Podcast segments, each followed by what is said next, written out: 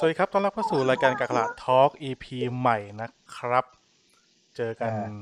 วันจันทร์หรือเปล่าไม่รู้นะ วันที่อัดคือวันศุกร์ นี่อาจจะวันศุกร์ใช่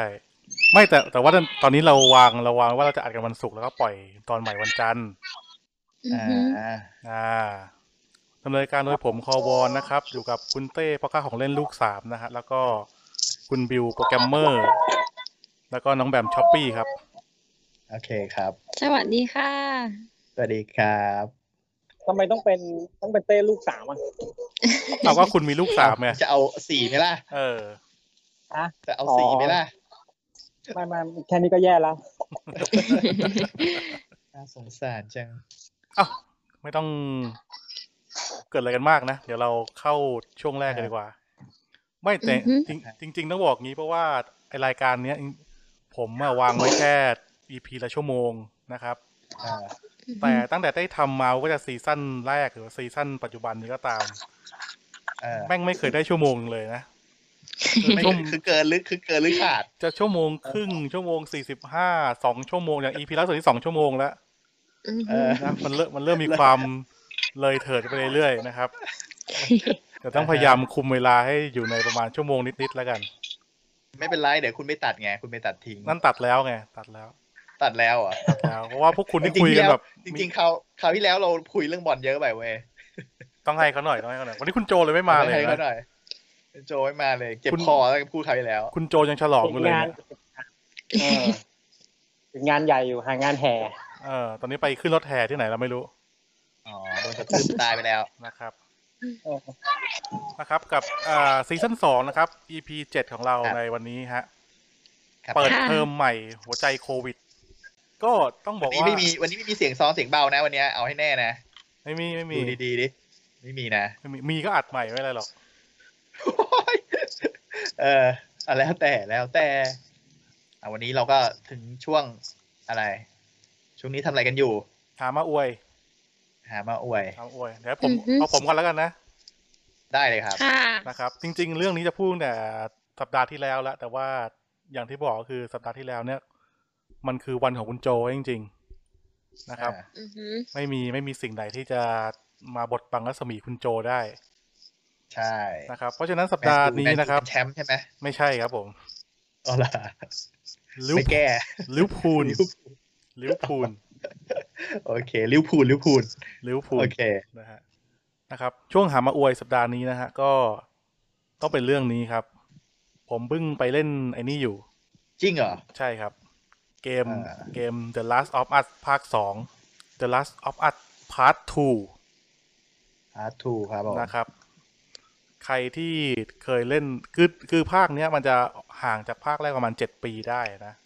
ครับ ก็โตเป็นสาวแล้วครับนางเอก ตัวนั้นกับสาวแต่ว่าแต่ว่าไทม์ไลน์ในเรื่องเนี่ยมันมันจะห่างจากช่วงตอนจบภาคแรกอยู่ประมาณไม่กี่ปีเอง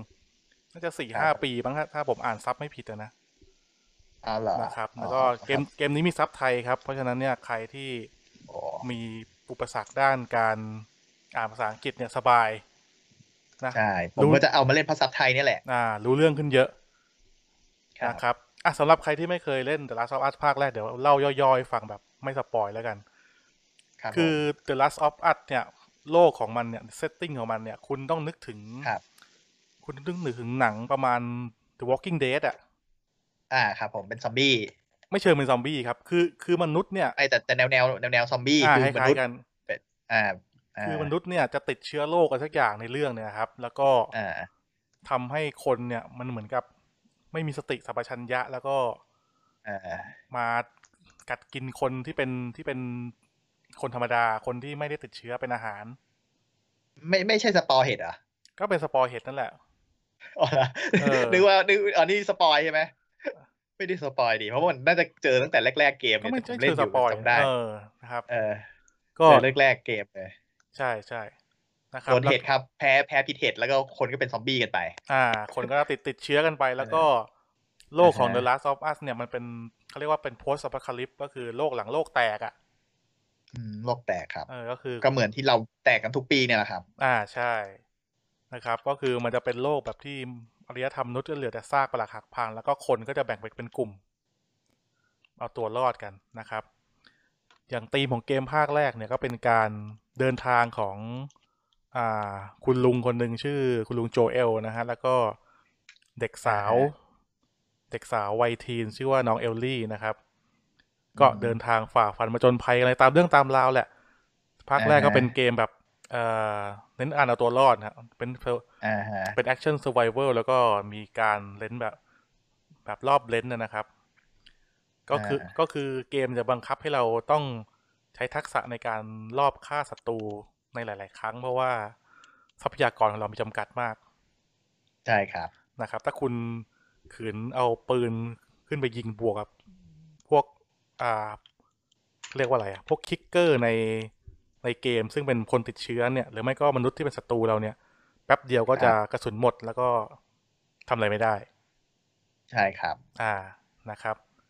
ทีนี้พอภาคสองเนี่ยภาคสองเนี่ยก็จะคล้ายๆกันระบบการเล่นจะคล้ายๆกัน อ่า แต่ว่าตอนเนี้ยเราจะมาเล่นเป็นน้องเอลลี่ในตอนโตแทนนะครับ อ่าฮะ แต่ผมเล่นประมาณสักสามสี่ชั่วโมงแล้วแหละ เนื้อเรื่องก็ไปประมาณสักประมาณสักสิบเปอร์เซ็นสิบห้าเปอร์เซ็นแล้วก็พบว่าภาคนี้แม่ง รู้สึกว่ายากกว่าภาคแรกขึ้นเยอะเลยนะ เหรอครับ ใช่ แร กผมเล่นไม่จบครับ อ่า เออ รู้สึกว่ามีความยากกว่าภาคแรกพอสมควรนะครับ ก็คือ เออ ภาคเนี้ยการที่คุณจะเคลียร์แมปแบบแบบสเตลได้เนี่ย แบบสเตลไม่แตกเนี่ย อ่า ถือว่ายากมาก ครับผม เออเพราะว่าคุณก็จะโดนไอตัวคิกเกอร์หันมาแดกอยู่เป็นประจ เออ ำนะครับ ไปเก็บตัวนู้นก็จะโดนตัวนี้โผล่มานะครับ อ่า เพราะฉะนั้นสำหรับคนที่ใจร้อนมาก ๆ ก็ไม่เป็นไรครับ อย่าคิดมาก ครับ ก็วิ่งไปบวกแม่งเลยครับ เอาเลยครับ เออตกลงบวกได้ไม่บวกไม่ได้เนี่ย ไม่คือคือไอเกมเนี้ยบางทีบางทีถ้าคุณหาเส้นทางที่รอบเลนส์ไม่ได้นะ คุณ เออ อ อ ย่าไปคิดมากคือถ้าวิธีผ่านอ่ะอาจก็ไล่ยิงไม่ให้ตายก็จบแล้ว เออ อ่า แต่กระสุนจะหมดนะ ก็มันก็เหมือนชีวิตจริงอ่ะคุณถ้าคุณไม่ใช้ตอนเนี้ย แล้วคุณตายไปคุณก็ไม่ได้ใช้อยู่ดี เออ อ่าคุณก็ต้องแค่เอาตัวรอดจากตรงเนี้ย แล้วคุณก็หวังว่า ไอห้องห้องต่อไปหรือว่าสถานที่ต่อไปที่คุณไปเนี่ย มันจะมีทรัพยากรให้คุณเก็บเพิ่ม อ่า นะครับ อ่า ระบบการเล่นก็เรื่องหนึ่ง แต่ส่วนเรื่องที่คนพูดถึง The Last of Us Part 2 กันเยอะมากเนี่ยก็ อ่ะ คือ อ่า ในส่วนของเนื้อเรื่อง อ่า อ่า เพราะ อ่าฮะ ผมจะไม่สปอยแล้วกันแต่ผมจะบอกว่าเนื้อเรื่องเกมเนี้ยอ่ามันต่างจากภาคแรก เพราะภาคแรกเนี่ยเป็นเนื้อเรื่องในการ ในการเอาชีวิตรอด เป็นในการเขาเรียกว่าอะไรครับ ในการหาทางรอดให้มนุษยชาติตีม ครับผม ตีมของเรื่องตอนนั้นนะนะแต่ผมว่า อ่า เนื้อเรื่องภาคเนี้ย มันมันเป็นการผสมระหว่างความรักกับความแค้น ครับ อ่า นะครับ ก็คือความรักกับการ ครับ กับการแก้แค้นในเรื่อง แล้วก็ อ่า เกม เกมเนี้ยเป็นเกมที่มีความรุนแรงสูงมาก ครับผม อ่า รุนแรง รุนแรงยังไงครับ ใช้ปืนปกติเกมทั่วไปเขาใช้ปืนฉีดน้ำยิงกันใช่ไหม เออ เกมนี้ใช้ปืนจริง ไอใช้ปืนจริงก็ส่วนหนึ่ง แล้วการใช้อะไรอ่ะ การฆ่าศัตรู แต่ แล้ว เตล ก็ ใช่ไหม การใช้สเตลในการแบบ เอ่อ เชือดคอ เอ่อ ศัตรูอะไรเงี้ยนะครับ แล้วก็ ครับผม เรื่องของ อ่า อิมแพคของเนื้อเรื่องที่ ผมว่า อ่า คนที่ชอบก็จะชอบ แต่คนที่เกลียดก็จะเกลียดไปเลย อ๋อมีมีฉากฟิชเชอร์ลิง18 บวกด้วยผมเห็นเขาเอามาวิรีวิวกันอยู่ อ่า นี่คุณสปอยไว้เนี่ย เปล่าครับ มันมีมันก็มีหลายเกมนะ แต่ว่ามันก็มีอยู่ในเกมเฉยๆเล่าให้ฟังเฉยๆแต่เขาบอกว่าไม่ต้องดูหรอก ไม่ต้องดู เขามาบอกว่าไม่ต้องดูหรอก ผม ไม่ ไม่อ่านรีวิวเขาเฉย ก็ไม่ค่อยมีอะไรนะ หรือผมยังเล่นไม่ถึง ๆ ก็ไม่รู้ อะไร อ๋อ นะครับ อ่าต้องบอกว่าเกมเนี้ยเป็นเกมที่มีความรุนแรง เกมที่ ครับ เนื้อเรื่องเนี่ยอาจจะอาจจะไม่ถูกใจของหลาย ๆ คนนะครับ อย่างในเว็บ อ่าฮะ เมตาคิติกเนี่ย ตัวเกมที่เป็นนักวิจารณ์ อ่าที่เป็น อ่า สำนักข่าวเนี่ย ให้คะแนนสูงมากเลยนะครับ ว่าแต่ ครับ แต่ user score เนี่ยตอนแรกนี่ต่ำมากเลย เพราะว่ามันมันเกิดจากเนื้อเรื่องที่เขียนแล้วหลายคนรับไม่ได้ อะไร อ่า แล้วก็ อันนี้ไม่รู้ยังไม่ดู อ่าแล้วก็มีประเด็นของ LGBT อยู่ในเรื่องด้วย ครับ เขาบอกว่าเยอะไป เห็นเขารีวิวกันอยู่บอกเยอะไป อ่าแล้วคุณก็สปอยตลอดเลยนะ เดี๋ยวเดี๋ยวคุณจะโด ทำไม น ผมผมอ่านรีวิวอ่ะ ผมไม่ได้เล่นจริง ผมอ่านแต่รีวิว ให้คุณไป เออ พูดงี้เดี๋ยวเขาตามรีพอร์ต เออ เพจเรานะ อ๋ออะไร เออ จ่าจ่าจ่าไม่ไม่ ไม่แต่จริงๆผม แต่ ว่า ว่า ตอน แต่ว่านางเอกนางเอกไม่ได้ใช้โซ่ไอ้นั่นนะไม่ใช่ใช้ใช้ขวานโซ่เหมือนในกอน ไม่ใช่ไม่ใช่ กอดปลานะครับ ผม ไม่ใช่ ไม่ได้ไม่ได้กอดออฟวอร์ ไม่ใช่กอดออกปลา ไม่กอดออฟวอร์ คนคนจะงงมุกนี้คือมุกอะไรครับ ไม่อย่าไปสนใจเลยครับ มุกมุกนี่ เออ จะเนิร์ดนิดนึงนะครับ เออ อ่าฮะอ่ะต่อต่อต่อเลยครับผม นะไม่แต่จริงๆ คนก็คงจะรู้หมดแล้วแหละตอนเนี้ยเนื้อเรื่องเพราะสปอยหลุดออกมาตั้งแต่ก่อนเกมออกเป็นเดือน อ๋อครับ นะแต่ผมก็ยังไม่รู้นะผมผมผมรู้แค่ว่าเกิดอะไรขึ้นกับตัวละครบางตัวนั่นเองแต่ผมก็ไม่รู้ละเอียดว่าเนื้อเรื่องหลังนั้นเป็นยังไง อ่า นะ ก็นะครับใครมีอ่า PlayStation 4 ก็ลองไปซื้อหามาเล่นกัน ครับ PlayStation 5 ออกเดือนไหนเนี่ย ปลายปีมั้งครับปลายปี ปลายปีเลยใช่ไหมครับ ใช่ครับ โอเคครับผม นะครับอ่ะของคุณบิวมีอะไรครับวันนี้ ก็เดี๋ยวพูดเรื่อง Last of Us ก่อน Last of Us ในเรื่องเรื่องมันจะเป็นเห็ด แล้วก็คนติดเชื้อเห็ดใช่ไหม คนโดนเห็ด เห็ดติดเชื้อ จริง ๆ ในชีวิตจริงมันมีจริงนะ จริงเหรอ ในชีวิตจริงแต่ว่ามันเป็นมันเป็นเรื่องของแมลงกับเชื้อราเชื้อราตัวนี้มันก็จะแบบไปอยู่ในตัวแมลงเนี่ยแหละ แล้วก็ แล้วก็คือแมลงที่เขาเรียกอะไรนะ เป็นดักแด้อะมันจะอยู่ใต้ดินใช่ไหมแล้วเชื้อราตัวนี้ก็จะไปไปงอกในในในตัวแมลง มันก็กลายเป็นไอ้นั่นเขาเรียกภาษาไทยเรียกว่านจักรจั่นซึ่งว่านจักรจั่นเนี่ย คนไทยเขาเอามาเป็นของขลังครับ ครับผม อันนี้จะเป็นลักษณะเหมือนใน Last of Us เลย ก็คือเป็นเชื้อราติดเชื้อ แต่ว่าแต่นั้นติดกับคนนะนี่ในเรื่องจริงในชีวิตจริงมันคือติดกับแมลงอ่ะมีจริง อันนี้มีจริง ไอ้ยขอ อ่าง แล้วเรื่อง Last of Us อีกตัวอะไรนะ ของขังผมก็มีนะที่บ้าน ของขลังคืออะไรครับ ครับ กงเหรอครับ กุญแจครับ เออกงก็ได้กงจะกงจะดีกว่านะ โอเคครับกงดีกว่า เออกงดีก ก ว่า งนกหรือกงหมาครับอ่าครับแล้วอีกเรื่องหนึ่งก็คือ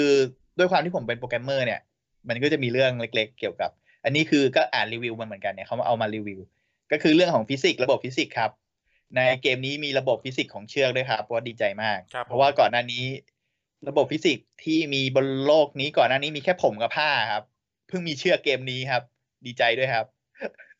เอ่อที่เป็นเชือกแบบมันแก้ฟิสิกส์ได้ด้วยนะ ไม่ใช่แบบเชือกแบบ แบบเขาเรียกอะไรนะขำๆอ่ะไม่ใช่เชือกขำๆนี่คือเชือกใช้สามารถใช้งานได้จริง เออไว้แก้ฟิสิกส์แก้อะไรพวกนี้ ก็ดีครับ ก็ดี ก็ถือว่าเป็นเป็นเทคโนโลยีที่ที่ที่มันก็มามาถึงจุดนี้แล้วเออเพราะแต่ก่อนการจะทำเชือกนี่โอ้โหกินสเปคทรัพยากรสูงมากเดี๋ยวนี้ทำได้ละอ่า แล้วก็มีอีกเรื่องวันนี้มีพูดเรื่องกล้องสองเปรตหน่อยแล้วกันเพราะว่ามันมีรายการผีรายการหนึ่งเอากล้องมาส่องแล้วก็จะเจอแบบโครงกระดูกโครงกระดูกอยู่ในจอครับ อ่า อ่าทีนี้ก็แบบว่ามันก็คือโครงกระดูกมันก็เกิดมาเป็นในตรงที่ไม่มีคน ปกติมันจะมีแต่ตรงโครงกระดูกของของคนใช่ไหมเออก็คือจะบอกว่าจริงๆ แล้วมันก็ไม่ใช่ขนาดนั้นนะครับ กล้องไอ้ตัวนี้มันมีบั๊กครับ ก็ก็คือมันเป็นข้อผิดพลาดของตัวกล้องนะครับ มันไม่ได้ดีขนาดนั้นมันไม่ได้ชิมันไม่มันไม่ใช่ มันไม่ได้เพอร์เฟกขนาดนั้นครับ ว่าจะดีเทคเจอคนเจอคนหรือเปล่าอะไรเงี้ย ซึ่งก็อย่าไปเชื่อมากครับรายการนี้หมายหมายถึงว่ากล้องสองเปรตอะอย่าไปเชื่อมาก จริงๆ มันอาจจะไม่มีคนอยู่ตรงนั้นจริง ๆ ก็ได้ครับ แล้วมันก็มันคือมันคือบั๊กครับ มันเห็นเงาต้นมงต้นไม้มันก็ดีเทคเป็นคนได้หมดแหละครับ อันนี้คือกล้องมันมันยังไม่ได้ไม่ได้มีข้อมูลอะไรขนาดนั้น อ่า ประมาณนั้นเล่าให้ฟัง แค่นี้แหละครับ แต่จริงๆถ้ารายการเขาลงทุนนะ ผมผมแนะนำให้เขาซื้ออซื้อแท่ง แท่งราคา แท่งอะไร สองแท่งราคาสองร้อยอ่ะที่เราเคยเห็นกันอ่ะ อ๋อจี เออกูสามไม่พูดแล้วเนี่ย เป็นแสนครับคุณไม่สองร้อย ไม่เราเราก็อย่าไปพูดตรงๆดิ อ๋อเหรออ๋อ เออ แท่ง ผมพูด แท่ ถึงการ์ดจอ อ่า ผมพูดถึงการ์ดจอ GT ร้อย แท่งอะไรสักอย่าง NVIDIA แท่งสองร้อยครับ เออ ไปไปลองหาผีดูอาจจะเวิร์กก็ได้นะ อ่า แต่คุณ เวิร์กเวิร์กอันนี้ แต่คุณต้องมีมวลสารของผีมาใส่ในแท่งก่อน เออ ซึ่งเขาจะหา เออ ไม่ได้อะ แม่งวนลูป เออ อ่ะคุณบิวมีอะไรเพิ่มเติมครับ ไม่มีครับวันนี้มาบ่นเรื่องกล้องจริงๆตั้งใจจะบ่นเรื่องกล้องครับ แต่คุณบ่นเรื่องร้านออฟอาร์ตผมก็เลยบ่นต่อครับ ผม เอาบนแล้วกล้องก็ได้บ่นไปแล้วเหรอ บ่นไปแล้วครับ ก็คือบอกว่ามันจะอย่าไปเชื่อมากครับไม่ใช่เปรตครับ มันเป็นบั๊กของกล้องครับบั๊กคือข้อผิดพลาดของกล้องครับ แค่นั้นแห ละครับ เอา แค่นั้นแหละครับ นิยายไม่มีเหรอครับวันนี้ นิยายก็อ่านอยู่ครับ แต่ว่าหลังมันหมดแล้วนิยายหนุ่มๆหมดหมดแล้ว อ่านหมดแล้ว อ๋อ อ่านหมดแล้วไม่มีเหลือแล้วเนี่ย รอเล่ม เรื่องอะไรวะสัพยุตตลูกฟ้าเล่มยี่ห้าครับ ยังไม่ออกออกเออออกแล้วแต่ว่ายังไม่ได้ไปซื้อ แค่นั้นแหละครับ ยังไม่ได้ไม่ได้อ่านต่อ อ่าอ่าอ่า อ่าครับ มีแค่นี้ครับ มีแค่นี้ครับ ผม อ่ะน้องแบมครับผมน้องแบมเป็นไงบ้างครับวีคนี้ ค่ะอีกนี้มันก็ทำแต่งานค่ะ ครับ ถ้ามีเวลาว่างก็จะดูซีรีส์ค่ะอือหือตอนนี้ที่ดูก็จะเป็นเรื่องไวกิกี้อะค่ะ เคยได้ยินไหมคะ ไม่เคยเลยครับ ไม่เคยครับ มันเป็นซีรีส์เกาหลีค่ะ มันจะ ครับ เป็นฟิลเหมือนแบบซิทคอมอะตลกตลก อืม อือหือที่ดูตอนนี้จะเป็นซีซั่นสองแล้วค่ะ อ่า อือหือหาดูได้ตาม Netflix หรือว่า Apple ค่ะ โอเคครับ เรื่องเป็นไงครับ อ๋อ เรื่องมันก็จะประมาณแบบว่า เพื่อน เพื่อนสมัยมปลายมาหุ้นกันเปิดเกสเฮาส์ค่ะ แล้วก็ให้ อ่า คนเช่าอ่ะฮะแล้วคือ แต่ละอ่าแต่ละคนอ่ะเขาก็จะมีบุคลิกที่แตกต่างกันนะคะคนหนึ่งก็เป็นถ้าอย่างในภาคสองนะ คนหนึ่งก็จะเป็นนักแสดง อีกคนหนึ่งก็จะเป็นนักร้อง อีกคนหนึ่งก็จะเป็นนักเบสบอลอะค่ะ แล้วก็จะเกิดเรื่องราวต่าง ๆ เนี่ย ให้มาให้ฟิลแบบเหมือนซิทคอมอะค่ะ ที่แบบสามสิบนาทีจบอะ อ่า อ๋อ แต่ว่าทางเรื่องก็จะมี 16 EP ค่ะ อ่าต่อไปคุณเต้ครับ EP ที่แล้วนี่ผมลืมคุณเต้ไปกลางรายการเลยนะ ไม่รู้เกิดอะไรขึ้นเหมือนกัน เออ เออผมผมก็ว่าอยู่ดีคุณเต้หายไปไหน เออ กูก็สงสัยมึงไม่ถามเต้ทันทีวะ เออ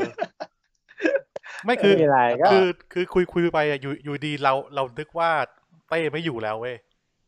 อ่า เออไม่ไม่รู้เกิดอะไรขึ้นนะเพราะเพราะว่าก่อนหน้านั้น อ่า ประมาณหลายหลายนาทีก็ยังเต้ก็ยังมีแทรกแทรกในมานิดนึง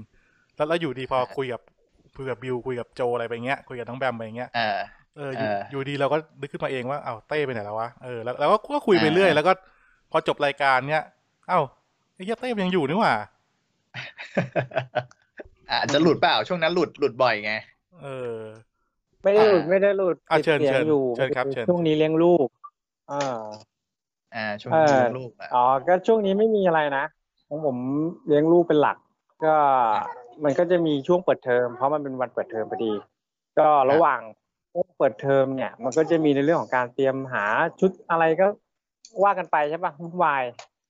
เอ่อแต่ว่า ในช่วงเนี้ย มันก็จะมีเหมือนข่าวข่าวพวกพวกเสื้อผ้าอะไรพวกเนี้ยเข้ามา พวกเหมือน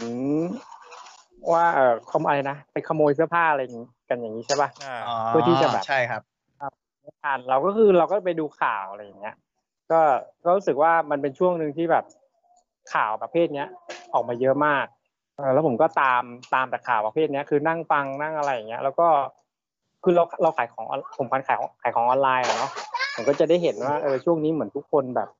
แบบซื้อขายซื้อซื้อกันน้อยลงอะไรอย่างเงี้ย ก็จะเริ่ม เริ่มไม่ค่อยซื้อละ เริ่มเริ่มจะแบบประหยัดเงินแล้วก็ไปดูเสื้อผ้าลูกอะไรอย่างเงี้ยเออที่ผมมีก็คงประมาณนี้แหละ ครับผม อ่า อ่าโอเค อ่าเราก็เลยต้องจัด EP นี้ขึ้นมาเพื่อให้คุณเต้ได้เฉิดฉายโดยเฉพาะนะฮะ โอ้โห เป็น ครับ เรื่องของ มีชีวิต การ เลยครับ อ่า เป็นเรื่องของการเปิดเทอม อ่าฮะ นะครับเพิ่งเขา อืม เขาเปิดไปเมื่อสักวันไหนวะ วันพุธหรือวันอังคาร แล้วแต่คนแล้วแต่คน ครั จะ บ มีบางคนก็วันที่หนึ่งบางคนก็วันที่สอง อ๋อคือคือคือครั้งนี้คือเราเปิดเทอมไม่พร้อมกันทั้งประเทศใช่ไหมยังไงคุณเต้ ไม่ไม่พร้อมมันขึ้นอยู่กับโรงเรียน ทางโรงเรียนไหนพร้อมก่อนก็คือเปิดก่อน แล้วก็นโยบายในการเรียนก็จะไม่เหมือนกัน บางโรงเรียนก็เป็นสลับวันเรียนก็คือชั้นนี้ก็ปีเอ่อวันเนี้ยก็คือจะเป็นชั้นปีมต้นมปลายเรียน อีกวันหนึ่งสลับกันอะไรอย่างเงี้ย ก็จะเป็น อืม อ่าอนุบาลเรียนอะไรอย่างเงี้ย อืม ส่วนบางโรงเรียนก็จะเป็นเหมือนเลิกไม่พร้อมกันเข้าไม่พร้อมกันอะคือลดเขาเรียกว่าลดปริมาณของชุมชนอ่ะ ให้มันเล็กลงลดขนาดลงอะเขาจะไม่ให้เหมือนเด็กไปชุมนุมกันเยอะๆเพราะฉะนั้นเนี่ยคือเขาเรียกว่าอะไรลดลดจำนวนคนที่มาโรงเรียนอ่ะ แต่ประเด็นปัญหาก็คือ ครูที่จะมาคอยดูแลอะก็เหมือนว่าจะลดลงไปด้วย อ่าฮะ อ่านึกออกปะคือมันจะมี ถ้าถ้าเราตามข่าวมันก็จะมีดราม่า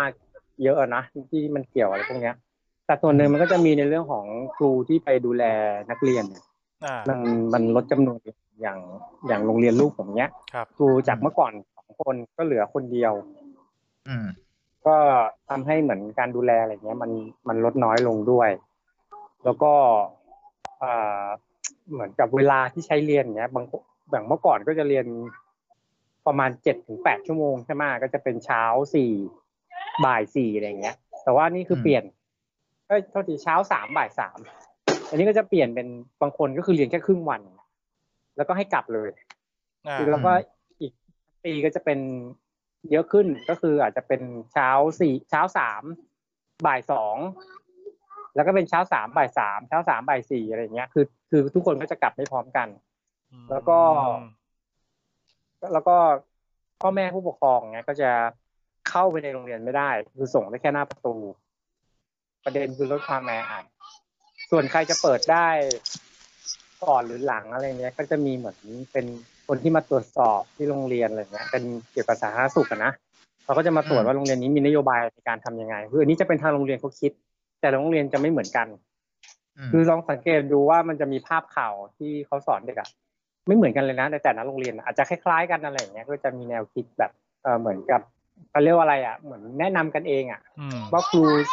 ครูแต่ละโรงเรียนเนี้ยเขาจะเหมือนบอกกันเฮ้ยลองทำอย่างนี้สิอะไรอย่างเงี้ยเพราะฉะนั้นมันอาจจะคล้ายกันแต่มันจะไม่เหมือนกันสักทีเดียว แต่ที่ชัดๆเลยก็คือจะเป็นในเรื่องของการนั่ง นั่งในห้องเรียนก็จะระยะห่างอย่างน้อยหนึ่งเมตร แล้วก็ตลอดเวลาที่เรียนเนี่ยส่วนใหญ่ก็จะไม่ค่อยได้ลุกจากที่ก็คือจะนั่งอยู่ตรงนั้นเลยกินข้าวกลางวันก็คืออะไรอย่างนั้นหมดเลย อือหือ อ๋อแล้วแล้วในห้องนี่คนน้อยลงปะในห้องลูกคุณคนน้อยลงไหม น้อยลงน้อยลง เมื่อก่อนก็จะราวๆยี่สิบห้าถึงสามสิบคน ตอนนี้ก็จะเหลือยี่สิบคน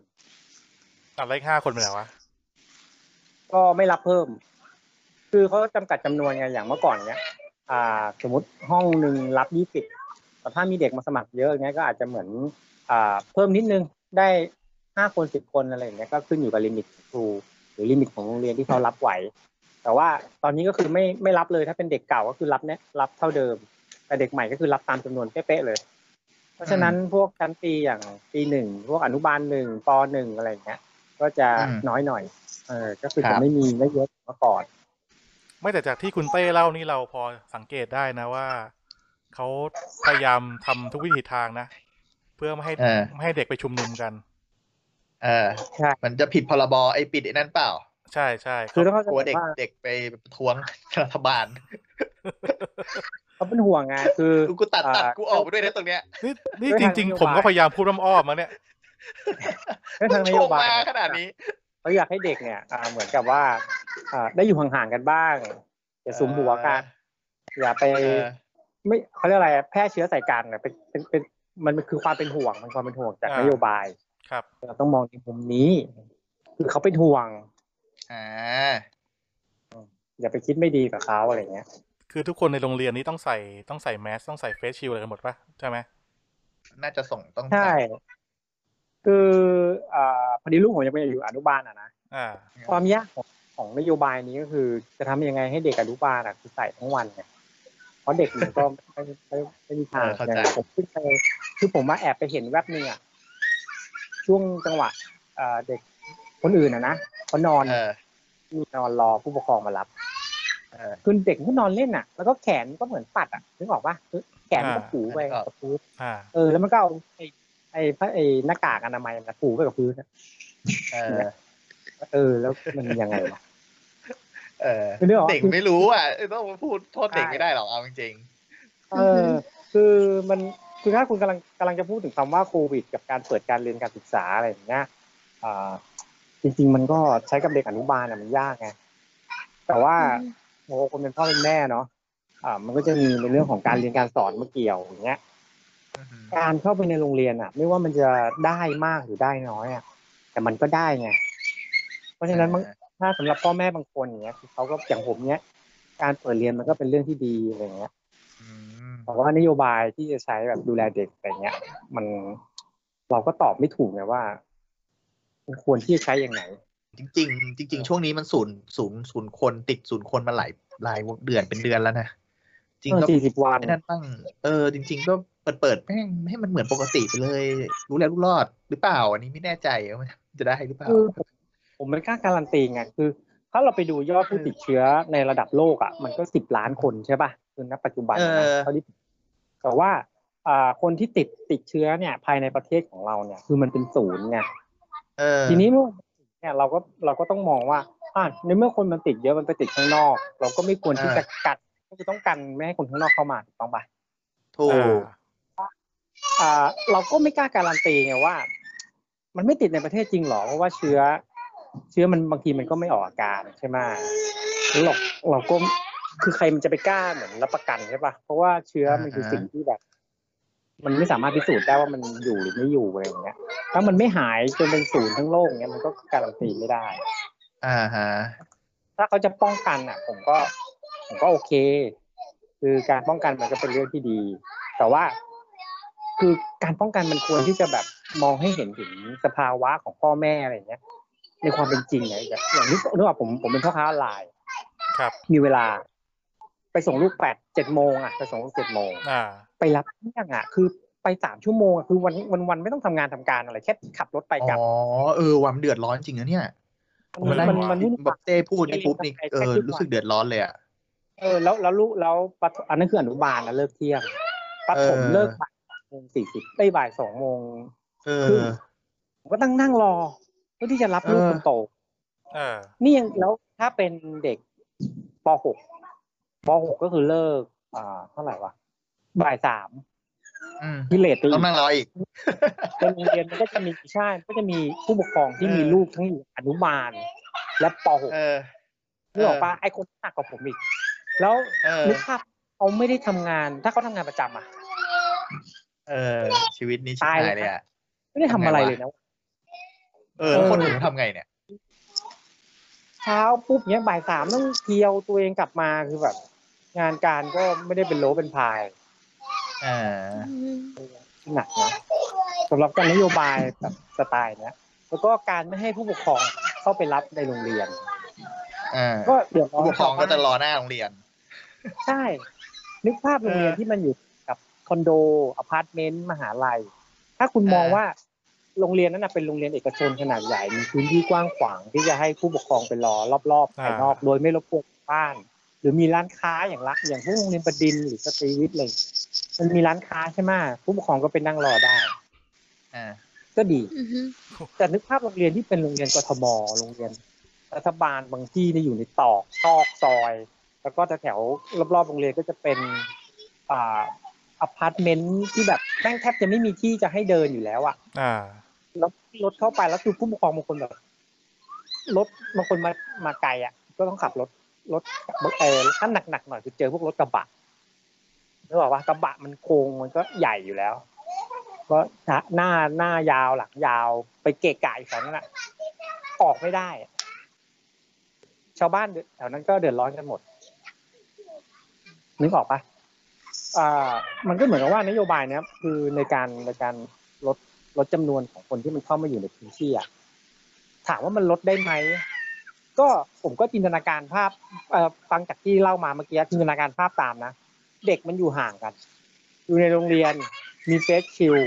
มีแอลกอฮอล์ล้างมือ มีทุกอย่างเลย แต่ผู้ อืม ปกครองมายืนออนอยู่ข้างหน้า ถ้ามันติดเชื้อมันติดกันตั้งแต่ผู้ปกครองแล้ว เออว่ะ แล้วเด็กกลับมาหาผู้ปกครอง จริงๆ ติด เรื่องนี้จริง กินข้าวหม้อเดียวกัน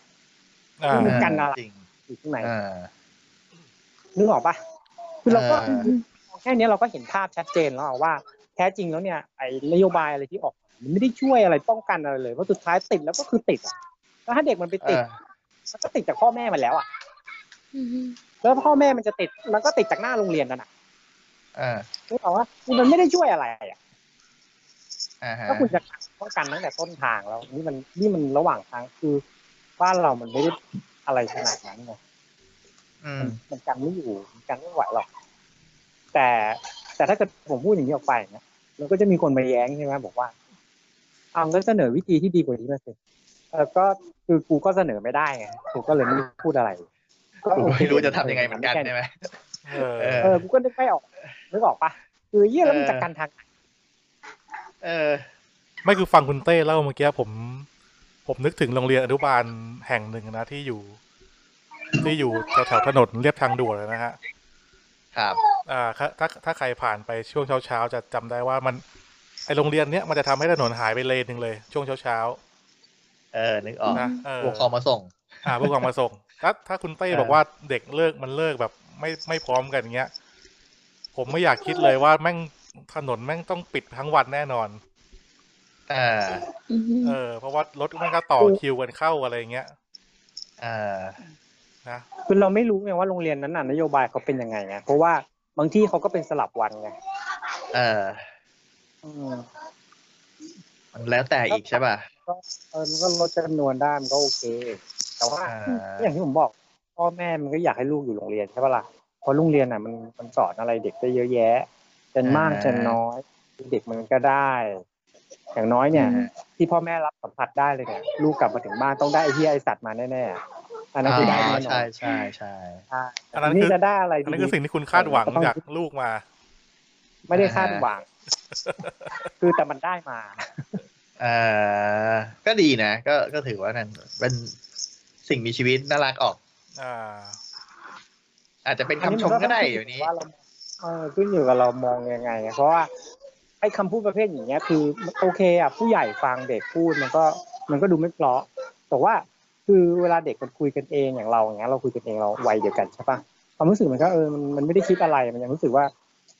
มันมันก็ดูกันเองดีอ่ะคือมันดูเหมือนสนิทดีอ่ะ นึ นึ กภาพเราไปไปไปเจอเพื่อนใหม่อะไรเงี้ย เราไปพูดไอ้เหี้ยไอ้สัตว์อะไรเงี้ยเขามันก็พูดไม่ได้ใช่ไหมเพราะว่ามันแสดงให้เห็น อืม ความไม่สนิทนึกนึกออกใช่ไหมแต่คือถ้าเราพูดกับใครได้อะอันนั้นคือเหมือนกับว่าเราเราได้เปิดเขามันเปิดใจกันแล้วไงว่าเออเราไม่ได้เป็นคนที่แบบด่าด้วยหยาบคายแต่มันเป็นคำพูดที่เหมือนกับแบบแสดงถึงสถานะว่าเราอยู่ในระดับเดียวกัน เออ ที่แบบว่าเออเออถึงได้คุยกันได้โดยใช้คำนี้อะไรเงี้ย ไม่แต่กับกับเพื่อนที่คุณไม่สนิทคุณก็พูดได้ อืม เออ ก็โดน ได้ เท้า แต่ อาจจะโดนเท้า ใช่ก็คงจะไม่ต้องติดการอะ เออ อันนึกถึงอ่าแบมแบมถ้าสมมติว่ามีผู้ชายคนหนึ่งอยากจะเดินมาเดินมาจีบแบมอย่างเงี้ยเฮ้ย อือฮึ เออ เฮียแบม เออ ก็ เพลขาดแล้วแบม แบมอาจจะชอบนะแบมอาจจะชอบนะ สถานะหรือว่าแต่สถานะเพื่อนคือหน้ามึงกูยังไม่อยากจะมองต่ออะ อ่า เออ ใช่ปะล่ะมันไม่ได้สนิทไง คุณเต้ว่าถ้าอย่างเงี้ย ถ้าเกิดไอ้นโยบายที่มันพิลึกพิลึกของทางทางทางผู้ใหญ่ที่ท่านออกมาเนี่ย เอามันออกมาแบบเนี้ย กับการที่จะให้ลูกเรียนออนไลน์เนี่ยคุณเต้ว่าไงดีกว่า คือถ้าเลือกอะนะก็ต้องเลือกอย่างที่เป็นอยู่ปัจจุบันนะเพราะว่าเรียนออนไลน์อะไม่ได้ช่วยอะไรไงเรียนออนไลน์อะเด็กมัน คือเรามักจะดูถูกเด็กว่าเด็กอะชอบติดอยู่กับมือถือ ติดอยู่แต่กับคอมพิวเตอร์ เอาจริงๆอ่ะอย่าว่าแต่เด็กเลย แต่เด็กหรือผู้ใหญ่มันก็ไม่ได้อยู่บนคอมพิวเตอร์หรือมือถือตลอดเวลาที่บอกปามไม่ว่ามันจะให้ทำอะไรก็ตาม อืม ยกเว้นเล่นเกม อืม ครับ มีแค่สิ่งเดียวที่ทำให้เด็กมันติดคอมติดมือถือได้คือเกม นอกนั้น อ่า ทำไม่ได้หรอก การ์ตูนนะ เออ การ์ แป๊บ ตูน ๆเดียว นะ อ่ะห้านาทีการ์ตูนยังไม่ได้เลยถ้า หรอ อ่ะคุณนึกคุณนึกถึงการ์ตูนหรือ หรืออะไรก็ได้ที่คุณชอบอ่ะ คุณนั่ง ครั ก็ บ เต็มที่กี่ชั่วโมงลองนึกดู โอ้ผมชอบหนังโปดูสิบห้าทีก็เลิกดูแล้ว อ่านสคริปต์สคริปต์อืม เออ แบมฟังครับ พูดเล่นพูดเล่นผมพูดเล่นเฮ้ยเพลงตัดอันนี้ไปนะมาตัดช่วงนี้ไปนะ ไม่ไอไอที่คุณบอกอะคุณเหนื่อยคุณก็เลิกดูแล้ว อ๋อเหรอ เออ คือแอ แอน นพูดเล่นไม่ได้ แอนแอนดูแลน ซ์สองคนไว้เหมือนกัน เออ ดูเวลาเราดูเนี่ยไอ้พวกของที่เราชอบอย่างอย่างหนังอะไรอย่างเงี้ยใช่ไหมล่ะ ครับ คือเราก็เราก็พอดูได้ถ้ามันเป็นตอนนึกออกไหม อืม เออมันมันต่อเนื่องแล้วถ้าหนังไหนมันมันสามารถจบในแบบที่แบบว่า อยากจะดูตอนต่อไปอ่ะเออเราก็ก็อาจจะเลื่อนดูต่ออีกตอนหนึ่งเป็นที่ก็อ่ะผมให้เก่งๆก็สามสี่ชั่วโมงเราก็ต้องพักกินข้าวอ่ะ อ่า อันนั้นคือผู้ใหญ่ผู้ใหญ่ที่มีสมาธิแต่นึกถึงเด็กที่แม่งนั่งเรียนอยู่ เรียนในสิ่งที่มันไม่ได้อยากจะเรียน มันไม่ได้ชอบ ก็ต้อง อ่า ไม่เป็นตอนด้วย เป็นอะไรก็ไม่รู้ เออ เอออ อาจจะ เออ แล้วมันจะอยู่ไหมล่ะ แล้วต่อให้ ไม่อยู่ คุณ หรอก สามารถบังคับ บังคับให้เด็กมันอยู่ได้อะเด็กมันนั่งดูนั่งฟังได้อะเด็กมันไม่ได้มีสมาธิขนาดนั้นนะ มันนั่งเสร็จ อืม มันก็มีตาลอย ถามอะไรก็ไม่รู้ ใช่ เรื่อง ใช่ เออ แล้ว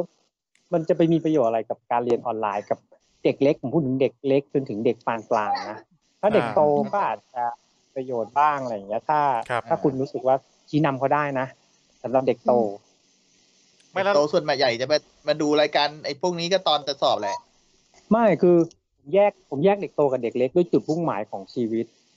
อ่า เด็กโตบางคนเนี่ย ถ้าคุณสามารถชี้นำให้เขามองเห็นจุดมุ่งหมายของชีวิตได้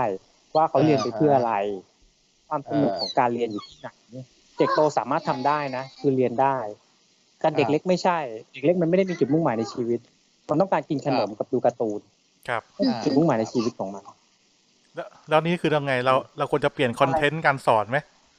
ควรจะทำเป็นการ์ตูนให้เด็กมานั่งดูแล้วก็ อะไรนะ คุณเต้คิดว่าเราควรจะทำยังไงครับ เปลี่ยนคอนเทนต์การสอนอย่างแทนที่จะเอาอาจารย์ที่มีอายุมาพูดอะไรชวนหลับเนี้ยเปลี่ยนเป็นการ์ตูนมาสอนเด็กจะได้ผลไหม อืมจริง ๆ อันนี้ผมเห็น อันนี้ ด้วย กำลัง เว้ย พูดถึงการ เรื่องทำเป็นการ์ตูน อ่า เป็นการ์ตูน ทำเป็นการ์ตูนมาสอน ลงทุนแบบเป็นการ์ตูนแอนิเมชันเป็นตอนๆเลย เออ คือ อันนี้ผมเห็นด้วยนะ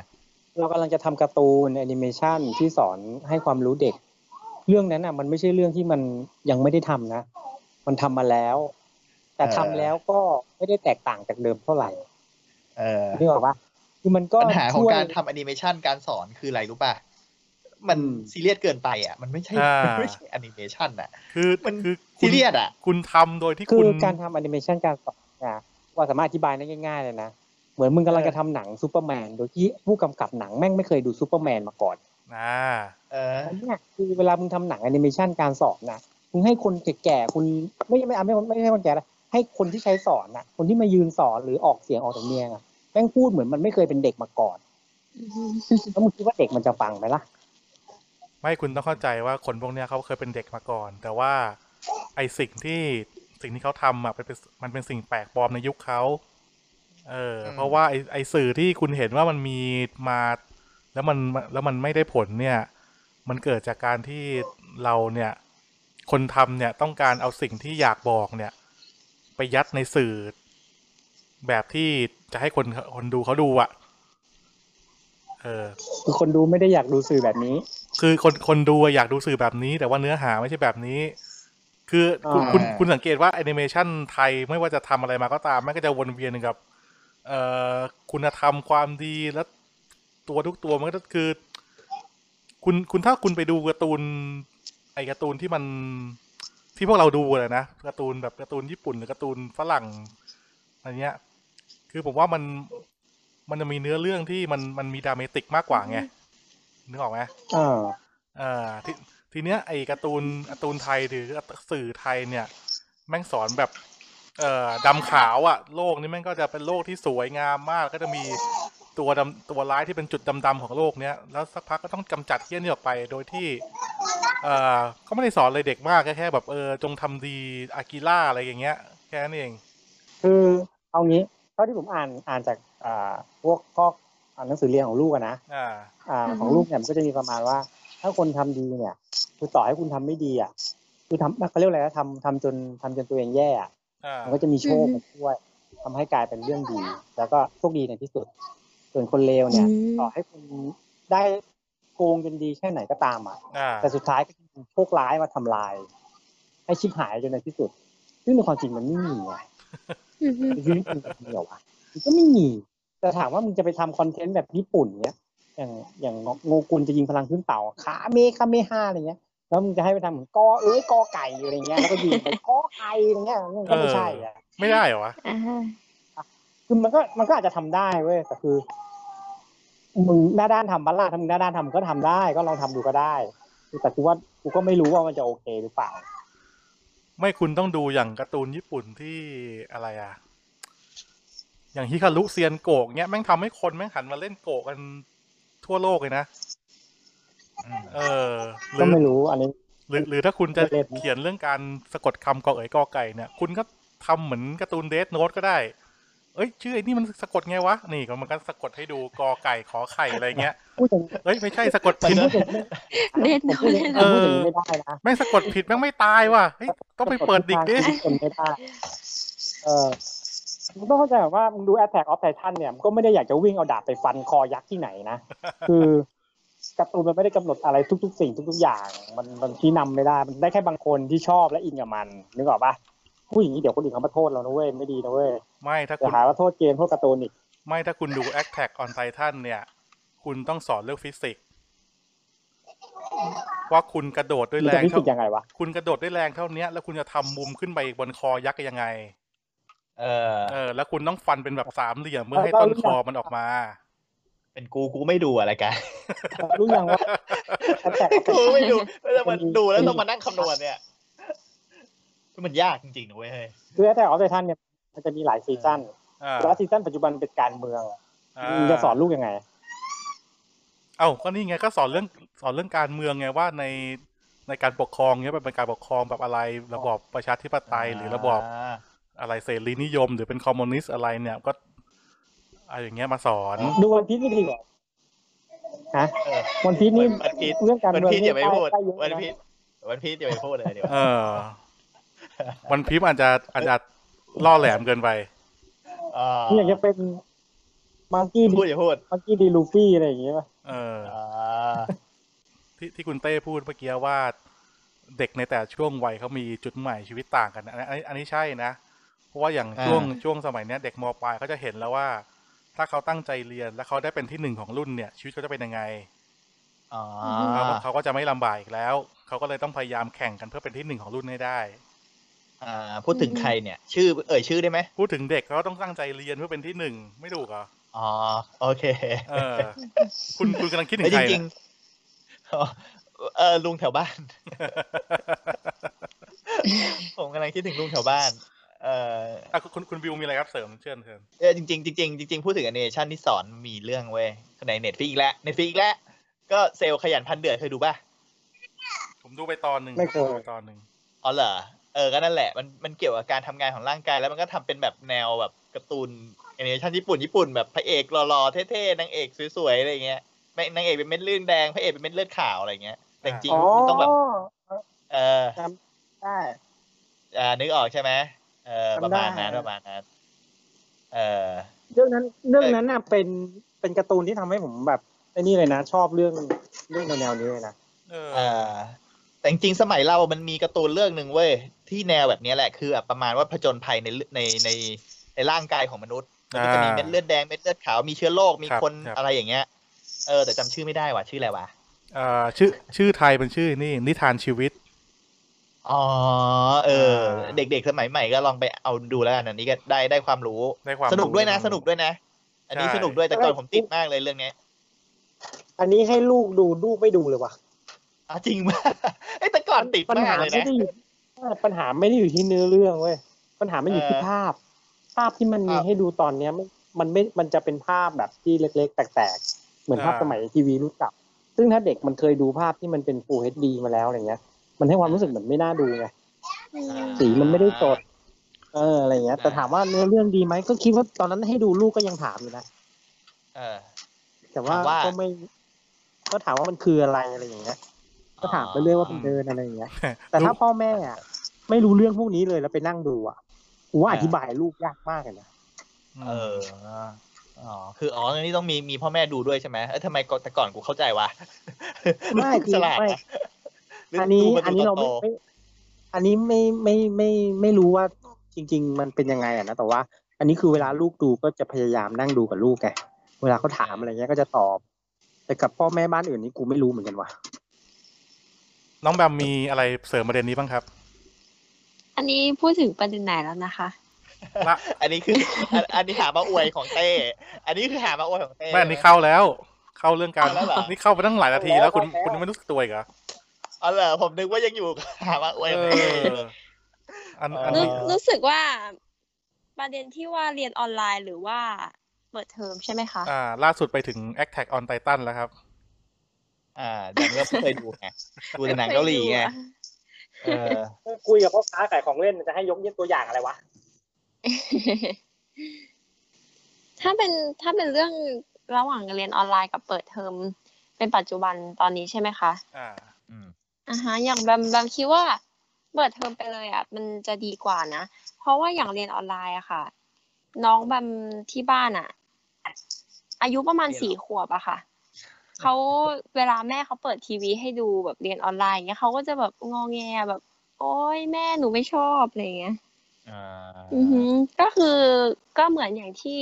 อาเต้บอกเมื่อกี้ค่ะว่า เด็กเขาจะเหมือนจะมีการโฟโฟกัสอะระยะเวลาที่แบบค่อนข้างสั้นอะแป๊บเดียวก็แบบอยากจะไปทำอย่างอื่นแล้วอะเพราะฉะนั้นแบมคิดว่าเปิดเทอมไปเลยอะมันจะดีกว่าค่ะ อีกอย่างหนึ่งอะมันจะเหมือนช่วยพัฒนาการในเรื่องของการเข้าสังคมด้วย เจอเพื่อนเจอฝูงอะไรอย่างเงี้ย อืม อือหือแล้วก็มีการโต้ตอบกันในห้องเรียนนะคะ ครับ ดีกว่า อือฮึ มีการโต้ตอบกันในห้องเรียนใช่ไหม โต้ตอบครับ อือฮึ ตอบตอบตอบครับ อ่ะคุณโจครับคุณโจ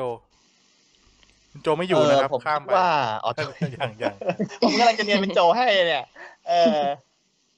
อ่ะแล้วแล้วคุณเต้ไปไปส่งเด็กๆมาสองสามวันที่การจราจรเป็นไงบ้าง ก็ติดอ่ะ คืออันนี้มันก็พอดีคิดเผื่อไว้แล้วไง เพราะว่าโรงเรียนที่ของลูกอ่ะมันจะทางเข้ามันแคบใช่ไหมล่ะ รถ ครับ มันจะวิ่งได้แบบหกคันเบียด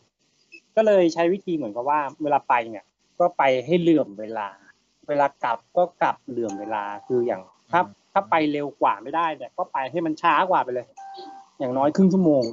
ออกเนี่ย อืม ก็ถ้าออกเร็วกว่าไม่ได้ ก็ออกให้ช้ากว่าไปเลย ออกเร็วก็แต่นี่คือใช้วิธีออกเร็วนะ คือบ่ายสองไม่ใช่แบบเลิกบ่ายสองครึ่งเนี้ยก็ออกบ่ายสองขอกลับก่อน อือฮึ มันก็จะไม่ไม่ไปยุ่งกับรถคันอื่น แต่ถ้าช้าเคยมีอยู่วันหนึ่งวันแรกอะช้าพลาดเตะอยู่ในนั้นอะมันเหมือนเป็นขัดกันอะรถมันขัดกันมันไม่มีทางวิ่งไงถ้าไม่ไม่ถอยไม่อะไรอย่างเงี้ยก็เข้าไม่ได้เลย อ่า ก็จะช้ามาก อ่าคุณคุณไปช้านี่ลูกคุณไม่ต้องไปยืนหน้าเสาธงเหรอ ๆ ไม่ต้องคือตอนเนี้ยเด็กจะไม่ถูกยืนข้างหน้าเลย คือต้องขึ้นห้องเรียนอย่างเดียว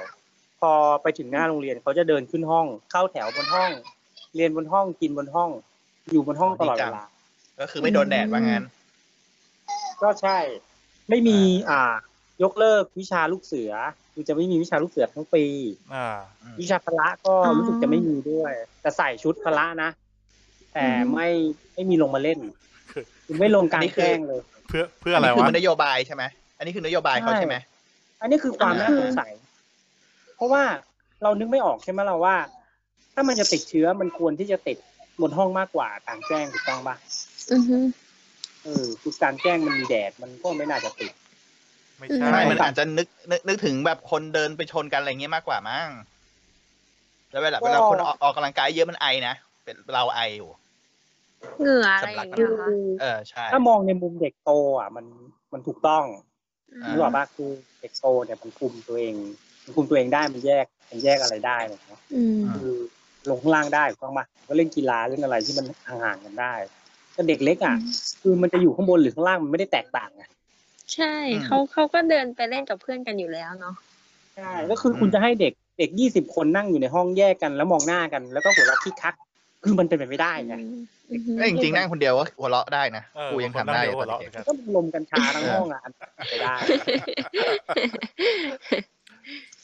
ไม่แต่คุณต้องเข้าใจก่อนว่าโควิด เนี่ยมันเป็นเชื้อแบบทางเดินหายใจอ่ะ อืม เพราะฉะนั้นเพราะฉะนั้นมันก็จะแพร่กระจายทางอากาศได้ ใช่ ถ้าคุณออกไปข้างนอกเนี่ย บางทีลมมันพัดเชื้อโควิดมาใส่คุณเนี่ย คุณก็ป่วยได้ไง เอาแล้วข้างบนมันไม่มีลม เอาข้างบนมันมีห้องปิดไงครับ คุณก็ปิดประตูหน้าต่าง ไม่มีลมเลย เอ แล้ว อ พัดลมที่มันอะไรนี่ไม่มีเหรอ ไม่พัดพัดลมมันเป็นอากาศภายในไง อ่า ไม่ใช่คือเราต้องมองว่าเชื้อมันไม่ได้อยู่บนสถานที่ เชื้อมันอยู่ที่ตัวคน เวลามันแพร่เชื้อเนี่ยมันก็จะแพร่จากคนสู่คนผ่าน อัน อา นี้มัน กาศ คอแลกนาล็อกเลยอ่ะ นึกออกปะเพราะฉะนั้นถ้า ใช่ใช่ เชื้อมันติดอยู่ที่ใครสักคนหนึ่งเนี่ยมันจะอยู่บนห้องเนี่ย มันไม่มีแดดฆ่าเชื้อ มันก็จะลอยไปตามลมนึกถึงเด็กเล็ก ๆ ที่มันแค่ขี้มูกแล้วก็ป้ายไปบนพัดลม อืม มันก็จะลอยไปทั้งห้อง เด็ก แต่ถ้า บ้า ไม่ น หนีเขาทำกันงั้นเหรอ เด็กเอาคิดว่าป้ายพัดลมเลยเหรอ แล้วแต่ไงเราไม่รู้ไง เราจะตอบได้ไงใช่ไหมล่ะ อ่า เราก็มันก็เป็นไปได้ใช่ไหมล่ะเพราะว่าอันนั้นคือจุดที่มันแพร่ได้ไวที่สุดนึกออกปะแต่อยู่ข้างล่างอ่ะ คือไม่ว่าคุณจะทำอะไรก็ตามอะมันก็จะมีแสงแดดช่วยช่วยเราอยู่แล้วไงยกเว้นแต่ว่าฝนตกซึ่งมันก็ฝนตกเราก็ไม่ลงอยู่แล้ว อ่า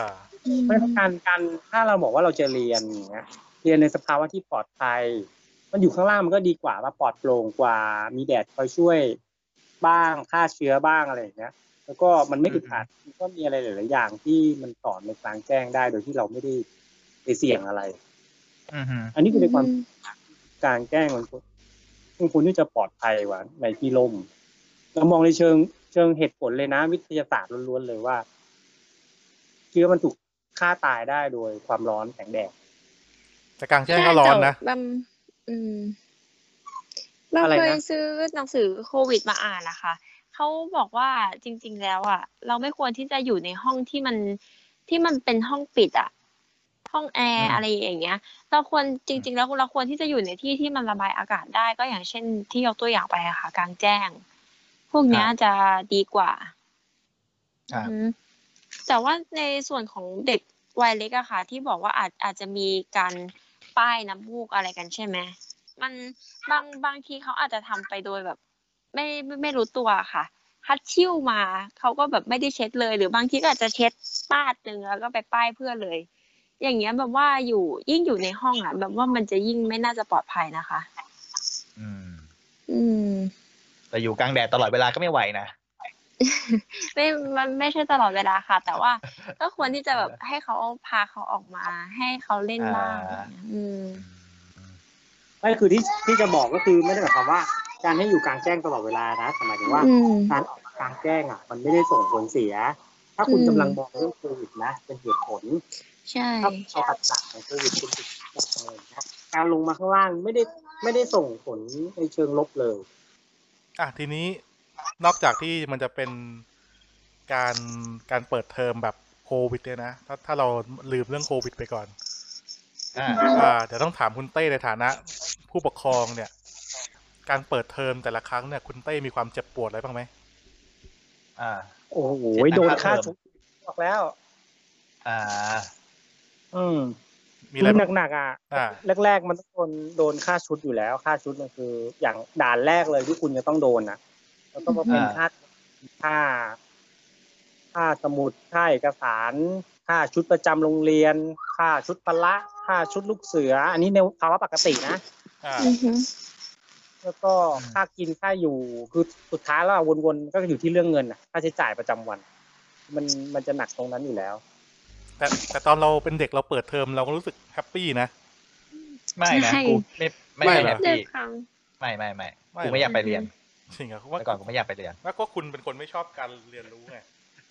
กูไม่ใช่ กูไม่ชอบไม่นะชอบการเรียนรู้แต่ไม่ชอบไปโรงเรียน เอ อ ไม่คือพอ เป็นคนที่ดู อ่าา เป็น ชิญ คือเด็กสมัยเด็กอ่ะคนเด็กส่วนใหญ่ดูการ์ตูนดูอะไรใช่ไหม ครับ เราก็ดู อือฮึ การ์ตูนนี่แหละ แต่จะดูแบบพวก Discovery Channel อะไรเงี้ย ด้วย ำอืม เอออ ฮึ ซึ่งเป็นแบบเป็นคนที่มีความรู้รอบตัวเยอะมากสมัยเด็กๆอ่ะเออแต่ว่าเราไม่อยากไปเรียน เราไม่อยากไปเรียนไม่รู้ทำไมว่าไม่อยากไปเรียนอยากอยู่บ้านคือมันคนติดบ้านมาตั้งแต่เด็ก ไอ้ เออแล้วไง Discovery นี่คือตรงตรงแถวบางบุญคลองปะเอ อ นึกว่าสยามค่ะ อันนั้นอันนั้นสยามสยาม Discovery เออ เออกูกำลังนึกอยู่ เออ มีห้างอะไรชื่อ Discovery วะ กูไม่น่า เออ ไม่น่าเล่นอันนี้เลย ใช่ ไม่ เป็นไร ไม่แต่กำลัง ไม่ไม่ก็ กำลังจะบอกว่าอย่างตอนตอนเราเป็นเด็กเนี้ยคือ นอกจากคือคือมันก็ไม่ได้ทุกปีนะ แต่บางปีเราจะได้แบบชุดใหม่อะไรเงี้ย หรือว่าได้ อืม ได้รองเท้าใหม่ ซึ่งรองเท้าใหม่เนี่ย มันยังไม่น่าดีใจเท่าการได้ของเล่นที่แถมกับรองเท้า อ่า อืม เอ ใช่ อ ใช่ ไม่เคยมีโมเมนต์นั้นเลยว่ะ ชีวิต คือสมสมัยก่อนเนี่ย ไอ้แล้วนะ วงการรองเท้านักเรียนเนี่ยแข่งกันดุเดือดมากเลยนะ อ่าครับ อืม ไม่ไม่รู้น้องแบมทันหรือเปล่าคือแต่ละยี่ห้อเนี่ แข่ ย งมีมีมีค่ะ แต่ละยี่ห้อ จะเป็น อ่าเชิญเชิญ การ์ตูนแตะด้วย อ่าอย่างรองอย่างสมัยก่อนรองเท้า อือฮึ ผู้ชายเนี่ยก็จะเป็นแบบว่าอะไรอ่ะ มีของแบบของเล่น คือของเล่นแบบพรีเมียมอ่ะ อือฮึ เออบางบางทีรองเท้าแม่งก็ยังใหม่อยู่นะ แต่ว่าก็อยากได้คู่ใหม่ อือฮึ เพราะว่าอยากได้ของเล่นอะไรเงี้ย อ่า เออ อ๋อ มันแถมมากับมากับรองเท้ามันเป็นเหมือนแบบสเปเชียลอะ ใช่ ลิมิ ใช่ เต็ดอ่ะฮะ มันเป็น คือ แบบลิมิเต็ดคือไม่สามารถหาซื้อของเล่นได้จากที่ไหนอ่ะ คุณต้องซื้อรองเท้าเท่านั้นน่ะ ใช่ ใช่ไหมคะ ใช่ใช่ อืม แต่ทุกทุกวันนี้ผมยังเก็บอยู่เลยนะ บางชิ้นที่ ไม่ไม่รู้ใครเคยมีนี้หรือเปล่า ที่มันจะเป็นแบบคล้ายๆแฮมเบอร์เกอร์อ่ะแล้วคุณเป็นมันจะปีสปริงข้างในอ่ะ อืม เออแล้วสปริงข้างใน อ๋อ คุณคุณก็จะคว้างแฮม ไอ เบอร์ ที่ เกอ ไว้ ร์ เออคุณก็คว้าง อ่า ตัวเบอร์เกอร์เนี่ยไปแปะกับแผ่นที่เป็นแบบรูปผักรูปเนื้ออะไรได้อย่างเงี้ย เออ อือฮึ นึกไม่ออก เออ แต่รุ่นแต่ถ้าแต่ถ้าเป็นยุคแบมอะค่ะ มันจะไม่ได้แถมของเล่นนะ อ่ แต่ว่าจะเป็นจะเป็นแบบตัวการ์ตูนแปะอยู่กับรองเท้าเลยอะเคยเห็นไหมคะ เคยครับเคยครับ อ่า นั่นแหละ แล้วก็แบบชอบมาก เด็กผู้หญิงอะนะ อืม อันอันเนี้ยถือว่า อืม พ้นพ้นยุคทองของรองเท้านักเรียนไปละ อะไรอ ไม่ไม่เพราะเพราะตอนนี้รองเท้าผู้ชายเขาจะยังมีไหมผมไม่แน่ใจนะ แต่ไม่เคยเห็นนะ เออ เออแต่สมัยสมัยก่อน แต่ไม่ไม่เคยเห็นเหมือนกันค่ะ สมัยก่อนเนี่ยรองเท้านักเรียนพอถึงซีซั่นใกล้จะเปิดเทอมเนี่ยเขาซื้อโฆษณาโทรทัศน์นะครับ สปอตสามสิบวิหรือหนึ่งนาทีเลยนะ อ๋อใช่ใช่ เอออ อืมอืมอืม เพื่อขายของเล่นโดยเฉพาะอะไรเงี้ย แต่ว่ารุ่นดำถ้าเป็นเปิดเทอมอะด้วยความที่เราก็เป็นผู้หญิงใช่ไหมคะเราก็จะฮิตในเรื่องของกล่องยินสออะ อ่า อ่ากล่องยินสออะไรเงี้ย แล้วอย่างสมัยแบบอะมันจะที่ฮิตแบบสุดๆเลยนะก็คือกล่องยินสอที่มันจะมีกระดานลบได้อ่ะค่ะ เคยเห็นไหมคะ กันดานลบได้ ด้านหลัง ไม่เคยเห็น มัน เออไม่เคยว่ะ มันมันจริงเหรอ มันจะเป็นกระดาน อ่า อันเล็กๆอ่ะ มันจะอยู่ข้างในกล่องดินสออันนั้นแหละ อ่า แล้ว อ่า เอาไว้ทำอะไรอ่ะ อันนั้น ก็ ก็ ก็คือเอา ก็ไว้วาดวาดเขียนเล่นนะคะ อ่า แล้วก็ลบ ก็เหมือน ลบด้วยอะไร ก็ ก็ลบอ่ะเขาเรียกคือมัน มันจะมีปากกาไวท์บอร์ดมาให้ใช่ไหม แล้วก็หัวปากกา มันจะเป็นแปรงลบกระดาษอันจิ๋วๆอ่ะ อ๋อ ติดมาด้วย อ่านึกออกละนึกออกละ อ่า แล้วคือถ้าสมมติว่าใครอ่ะ มีกล่องดินสออันนี้อยู่นะ เราจะกลายเป็นเหมือนแบบหมู่ป๊อปปูล่าในเพื่อนๆเลยอ่ะ อ่า ทุกคนจะมาลุมบนโต๊ะเรา อ่าฮะ อ่า ที่ที่แบบเปิดเทอมแล้วนึกถึงก็จะเป็นกองดินสออย่างเงี้ยค่ะดันเป็นคนชอบมากเลยนะกองดินสอเนี่ย ทุกวันนี้โตมาก็เลยมาก็ยังมาขายวนเวียนอยู่กับเครื่องเขียนอยู่ สมัยเราอยู่ประถมเนี่ย กล่องดินสอนี่เป็นตัวบ่งบอกวันณะเลยนะ จริงเหรอ เออ ใช่ใช่ใช่ ไม่เคย ใช่ ไม่เคย ใช่ มีอารมณ์นั้นมาทำไมเรารู้สึกไม่เคยมีอารมณ์นั้นเลยวะ ใช่ใช่ ถ้าคุณยิ่งใช้กล่องดินสอแบบแปลกๆ หรือว่ากล่องดินสอแบบที่มัน อ๋อ เป็น เป็นอะไรอ่ะ เป็นหุ่นยนต์แปลงร่างได้นะบางอ เอย่าง อเอ นะ อเอออ่ะเออนี่นึกออกแล้วนึกออกแล้ว กล่อง แต่ไม่เคยมีปัญญาได้ใช้เลยอ่ะ ผม อืม ผมก็ไม่มีเหมือนกัน กล่องดินสอบางคนก็จะมีแบบติดกระจกด้วยก็ไม่รู้ติดมาทำไม อ่ะ มีมีมีมี เออกล่องดิ อืม กล่องดินสอบางอันเขาจะแปะข้างหน้าเป็นแบบไออะไรอ่ะ เหมือนทางวงกดอ่ะ แล้วให้ลูกเหล็กกิ้งไปกิ้งมาอะไร อ๋อ นึกออกไหม อ่ะนึกออกค่ะนึกออกนึกออกแล้วเด็กผู้ชายก็จะเป็นรูปรถเนาะ อ่าใช่ใช่ อืม คุณคุณบิวไม่เคยมีเหรอกล่องดินสอ มีแต่ว่าผมก็ธรรมดาไม่ไม่มีปัญญาซื้อของกล่องดีๆเพราะว่าผมทำหาย ผมจะทำหาย เออ เป็นคนทำหายบ่อยอะทั้งปากกาดินสอทั้งดินสอทั้งกล่องดินสอด้วย ก็เลยหลังๆ พ่อแม่เขาก็เหมือนแบบไม่ไม่อยากให้ซื้อไม่อยากให้ได้อะไรเงี้ยก็คืออ ม ไปก็มีดินสอปากกาพอไม่ต้องมีกล่อง อ๋อให้ เออ ให้คุณไปหากล่องในห้องแทน เออ ใช่เราก็จะขโมยเพื่อนแทน เราจะทำหายเป็นคนทำหายเป็นคนเด็กที่ลืมสมัยก่อน ไม่แต่แต่อย่างว่าบางบางทีแบบเด็กผู้ชายก็ไม่ค่อยแบบจะมามุ้งมิ้งอะไรอย่างนี้หรือเปล่าคะเป็นไปได้ไหม แต่แต่แต่ว่าก็จะมีเห่อเห่อกล่องดินสอเพื่อนอะไรเงี้ยที่เป็นหุ่นยนต์เป็นอะไรเงี้ย อ๋อ ไม่ เออเออ ไอ้ไอ้เรื่องกล่องดินสอเนี่ย อ่า คือถ้าเป็นเด็กผู้ชายถามว่ามีนี่นี่ส่วนตัวก็ตอนตอนตอนอยู่โรงเรียนเดิมอะนะมี อือหือ แต่แต่มันไม่เคยมีใครสนใจกล่องดินสอเข้าใจปะแต่ว่ามันเอากล่องดินสอต้นอะคือนึกนึกถึงเอาหนังสติ๊ก แล้วก็ใส่เป็นแท่งแท่งอะไรวะแท่งไอ้ไม้ติ่มอะก็ทำเป็นเหมือนเฮลิคอปเตอร์อะหรือไม่ก็เอามาแบบดีดคือใช้กล่องดินสอเป็นฐานเฉยๆหรือไม่ก็ทำเป็นยานอวกาศเครื่องบินเล่นกันคือไม่สนใจกล่องดินสอ แต่ใช้กล่องดินสอมาเป็นอุปกรณ์ในการเล่น อือหือ อ่า อ่า ออปชั่นหรืออะไรพวกเนี้ยเช็คจากจากส่วนตัวคือคือกล่องที่สองไม่จำเป็นต้องมีหรือหรือหรือต้องดี เอาแค่อะไรก็ได้ขอให้มันเป็นกล่องใส่ดินสอได้เดี๋ยวกูมาเล่นเองแต่เล่นโคตรแบบ หากลับแม่งก็ไม่รู้กล่องใครเป็นกล่องใครอ่ะแม่งก็กลับขอแค่คนละกล่องอ่ะ อือหืออือหือก ล่องคือแล้วคือตอนตอนอยู่ที่เดิมนะ แต่พอพอย้ายมาที่ใหม่เนี่ยคือไม่ใช้เลยคือมีความรู้สึกว่าแม่งเกะกะมากอ่ะ สุดท้ายแล้วใช้เสร็จก็โยนใส่กระเป๋า บางทีก็ไว้ที่โต๊ะโรงเรียนแล้วก็ไม่เอากลับ อืม แล้วไปอยู่จนผ่านปี ก็เด็กรุ่นใหม่ก็ได้ไป คือเราก็ไม่เอามันกลับก็แจกรุ่น อ่าฮะ ต่อ ก็จะมี รุ่นสู่รุ่น เออประมาณนั้น เอาแล้วสมัยนี้คุณเต้ซื้ออุปกรณ์อะไรพวกนี้ให้ลูกๆไหม อือหือ ซื้อซื้อให้ใช้ แต่ก็ไม่เห็นลูกจะอะไรนะเฉยๆก็เขาก็ใส่คือเขามีใส่เฉยๆอ่ะแล้วก็มีเก็บนึกนึกคือเหมือนเราแค่มีว่าให้เขาเก็บเขาไม่ได้ไว้ใช้เล่นไง ครับ อืม ก็ บางทีก็คือด้วยความที่ให้ให้ลูกดูการ์ตูนอะนะเขาชอบเรื่องอะไรอะไรอย่างเงี้ยอย่างชอบมาริโอเราก็ซื้อเป็นลายมาริโอให้ก็ มันก็จะให้ความรู้สึกว่าเขาเขาก็จะจะเก็บมันเองอ่ะ อ่า เขาก็จะ อืม ได้เงี้ยเขาก็เก็บแต่ถามว่ามีเคยมีหายไหมมันก็มีนะ แต่ว่า มันเราก็ก็เตือนเหมือนเขาก็จะแบบเสียดายเหมือนร้องหาอะไรอย่างเงี้ยแต่ว่า อ่า ไม่ได้บ่อยอะไร ก็เลยเฉยๆ ไม่ได้รู้สึกเหมือนเป็นออปชันพิเศษอะไร อ๋อ เด็กรุ่นใหม่ อือฮึ ตอนนี้เหมือนเล่นพวกไอ้นี่มันมากกว่าในโรงเรียนนะ เล่นพวกการ์ดเกม ไอ้ยูกิโออะไรพวกเนี้ยก็เห็นเห็นเล่นกัน อ่า อ๋อ อืม สมัยเราก็มีการ์ดเกมเราไปเขี่ยเฉยๆไม่เคยมาปล่อยพลังใส่กันเลย คือคือถ้าเรามองของเล่นที่เอาไปเล่นที่โรงเรียนอะนะคือเท่าที่ อ่าม ม องเนี่ยณปัจจุบันเนี่ยมันไม่ใช่ว่าเขาเขาเล่นอะไรหรือไม่เล่นอะไรนะแต่เป็นเพราะว่าโรงเรียนนะห้ามเอาของชิ้นใหญ่ไป เพราะว่ามัน อ่า มี อ้าวเหรอ หรือหรือมีปัญหา เพราะฉะนั้นเนี่ยเด็กเวลามันเล่นเนี่ย มันก็จะมีของเล่นที่เป็นชิ้นเล็ก ๆ ที่สามารถพกได้ อืม ง่าย คือหยิบไปได้เลย แล้วก็ไม่มีปัญหา เพราะฉะนั้นเนี่ยถ้าเรามองในมุมนี้เนี่ย มันก็จะมีแค่การ์ดใบเล็ก ๆ หรืออดินสออะที่มันเป็นลายการ์ตูนอะไรอย่างเงี้ย ที่เขาจะไปเล่นถ้ามีพลังกันเงี้ยก็เหมือนไปวัดพลังกัน ก็มีแค่นั้นที่ที่เรามองว่ามันน่าจะเป็นไปได้อะนะ อืม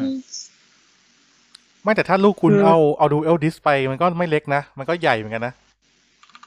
อือฮึ มันมันคือ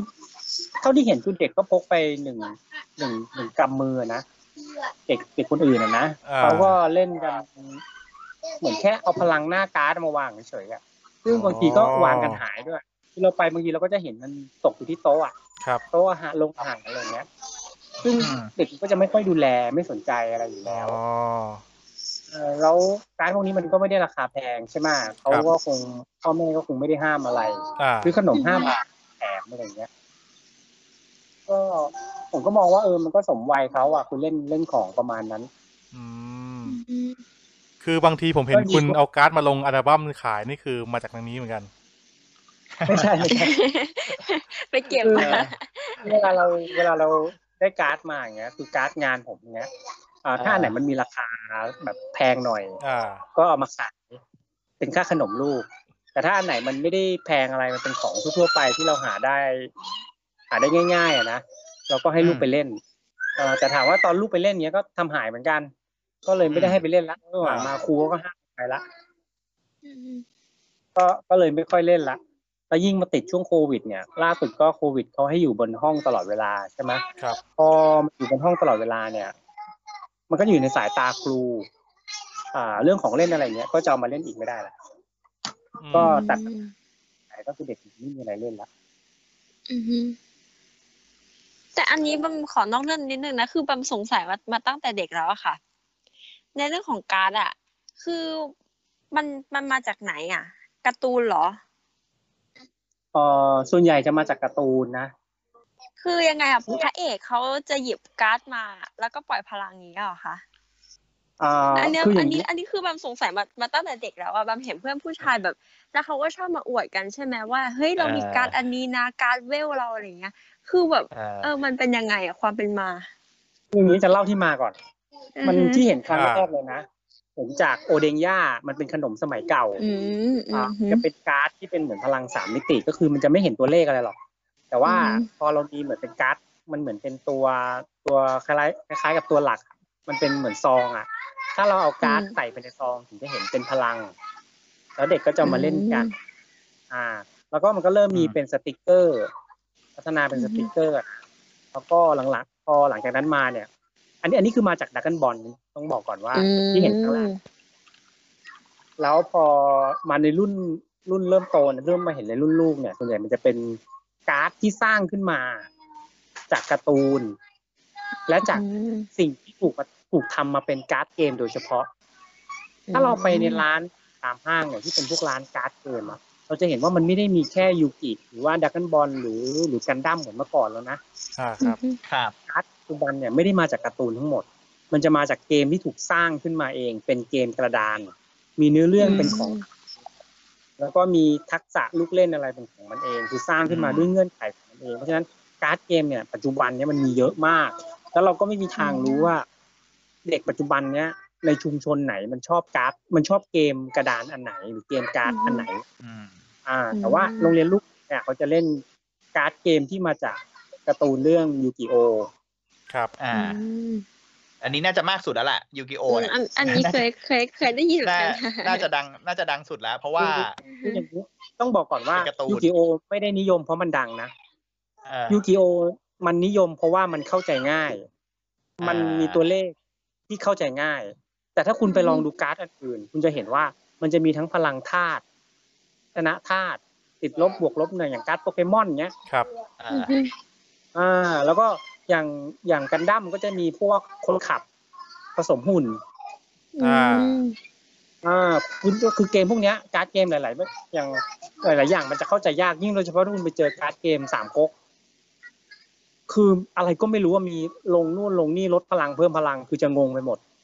อ่า เพราะฉะนั้นเกมอะไรที่เข้าใจง่าย ๆ ที่มันมีตัวเลขที่ชัดเจนแล้วก็เด่นชัด ก็เด็ก ๆ วัยเล็ก ๆ อ่ะเขาจะนิยม อ่า อืม การ์ตูนเป็นเรื่องอะไรเพราะเด็กบางคนไม่รู้จักการ์ตูนเลยนะ แล้วก็มีอ่าปัจจุบันมันจะมีเครื่องเกมญี่ปุ่นเข้ามาอะไรอย่างเงี้ย อ่า อย่างถ้าคุณเล่นเกมอย่างถ้าถ้าถ้าโปเกมอนเนี้ยเออหรือโปเกมอนหรือดัก n นเควส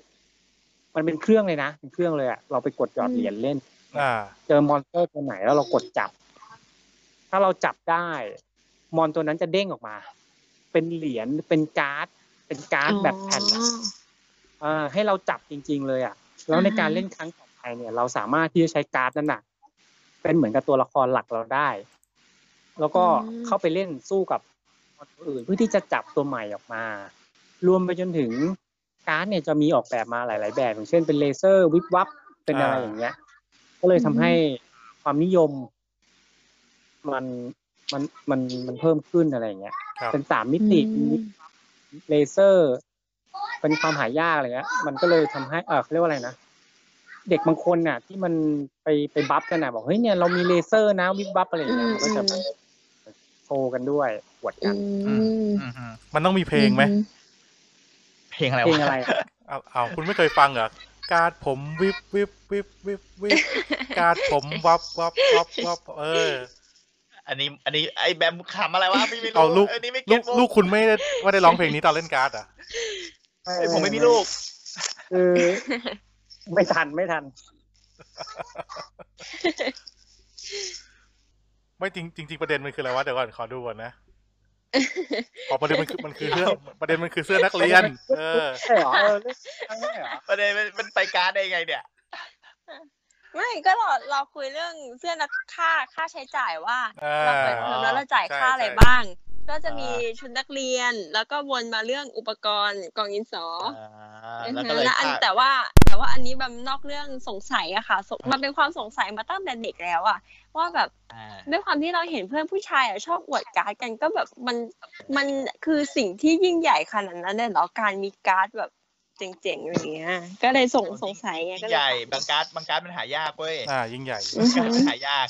อือฮึ บางการ์ดมันค่าพลังมันสูง บางการ์ดค่าพลังมันสูง อ่า มันก็ ใช่ แบบเออแบบดีอะไรเงี้ย ๆอืม เออแต่พวกนี้การ์ดแต่ละชนิดแต่ละแต่ละเกมแต่ละไอ้นั่นรูปแบบมันก็มีกฎไม่เหมือนกันนะ อือ เอ ฮึ อบางเกมมันต้องมีคำนวณอะไรโอ้โหเยอะแยะกว่าจะได้พลังชีวิตกว่าจะลดพลังชีวิตได้นี่คำนวณเยอะ อือ เออฮึก็ได้ถ้าเด็กเล่นบ่อยๆมันก็อาจจะได้คณิตศาสตร์คณิตศาสตร์อะไรไปได้บ้างอะไรเงี้ย อือฮึ ไม่แต่แต่ที่คุณเต้เล่าเมื่อกี้คือ คือในสังคมของเด็กๆอ่ะเขาเขาไม่ได้ใช้กติกาแบบโปรเพลเยอร์ไง อ่า เขาเขาเขาจะดูว่าไอ้นี่อันนี้เลขเยอะกว่าอันนี้แบบเลขน้อยกว่าอย่างเงี้ยอ่ะจบแล้วเขามีความสุขแล้วแค่นั้น อือฮึ อ๋อ เขาเขาไม่ได้ใช้กติกาแบบอะไรที่มันเป็นเป็น อืม สากลที่เขาจะแข่งกันในระดับอาชีพ อือฮึ นะ อ่าฮะ ขึ้นอยู่กับวัยใช่ไหม ขึ้นคะอยู่กับวัยขึ้นอยู่กับวัยคือคือ ม ถ้าเขาโตขึ้นแล้วเขายังเล่นอยู่เนี่ยเขาอาจจะศึกษาการเล่นที่มันเป็นเป็นทางการ อือฮึ มากขึ้นอะไรอย่างเงี้ย อ่า ใช่ ใช่ นะครับไม่คือเมื่อกี้ฟังจากคุณเต้เล่าเนี่ย รู้สึกว่ารายจ่ายของผู้ปกครองตอนเปิดเทอมเนี่ยมันก็ค่อนข้างเยอะนะ ใช่ เยอะ แล้วแล้ว แต่ แล้ ก่อ วน แม่บ่นทุกปีเลย อ่า ตอนเด็กๆแม่บ่นตลอดเลย เปิดเทอมอีกแล้วเสียค่านู่นค่านู้นก็บ่น แล้ว อืม แล้วแล้วประเด็นเนี้ยหลายปีหลังเนี่ยมันก็เลยเกิดกระแสจากใครก็ไม่รู้อ่ะเขาก็บอกว่าว่า อ่า เฮ้ยยังไง ถ้าเกิดรายจ่ายตรงเนี้ยมันเยอะมากเนี่ยเราก็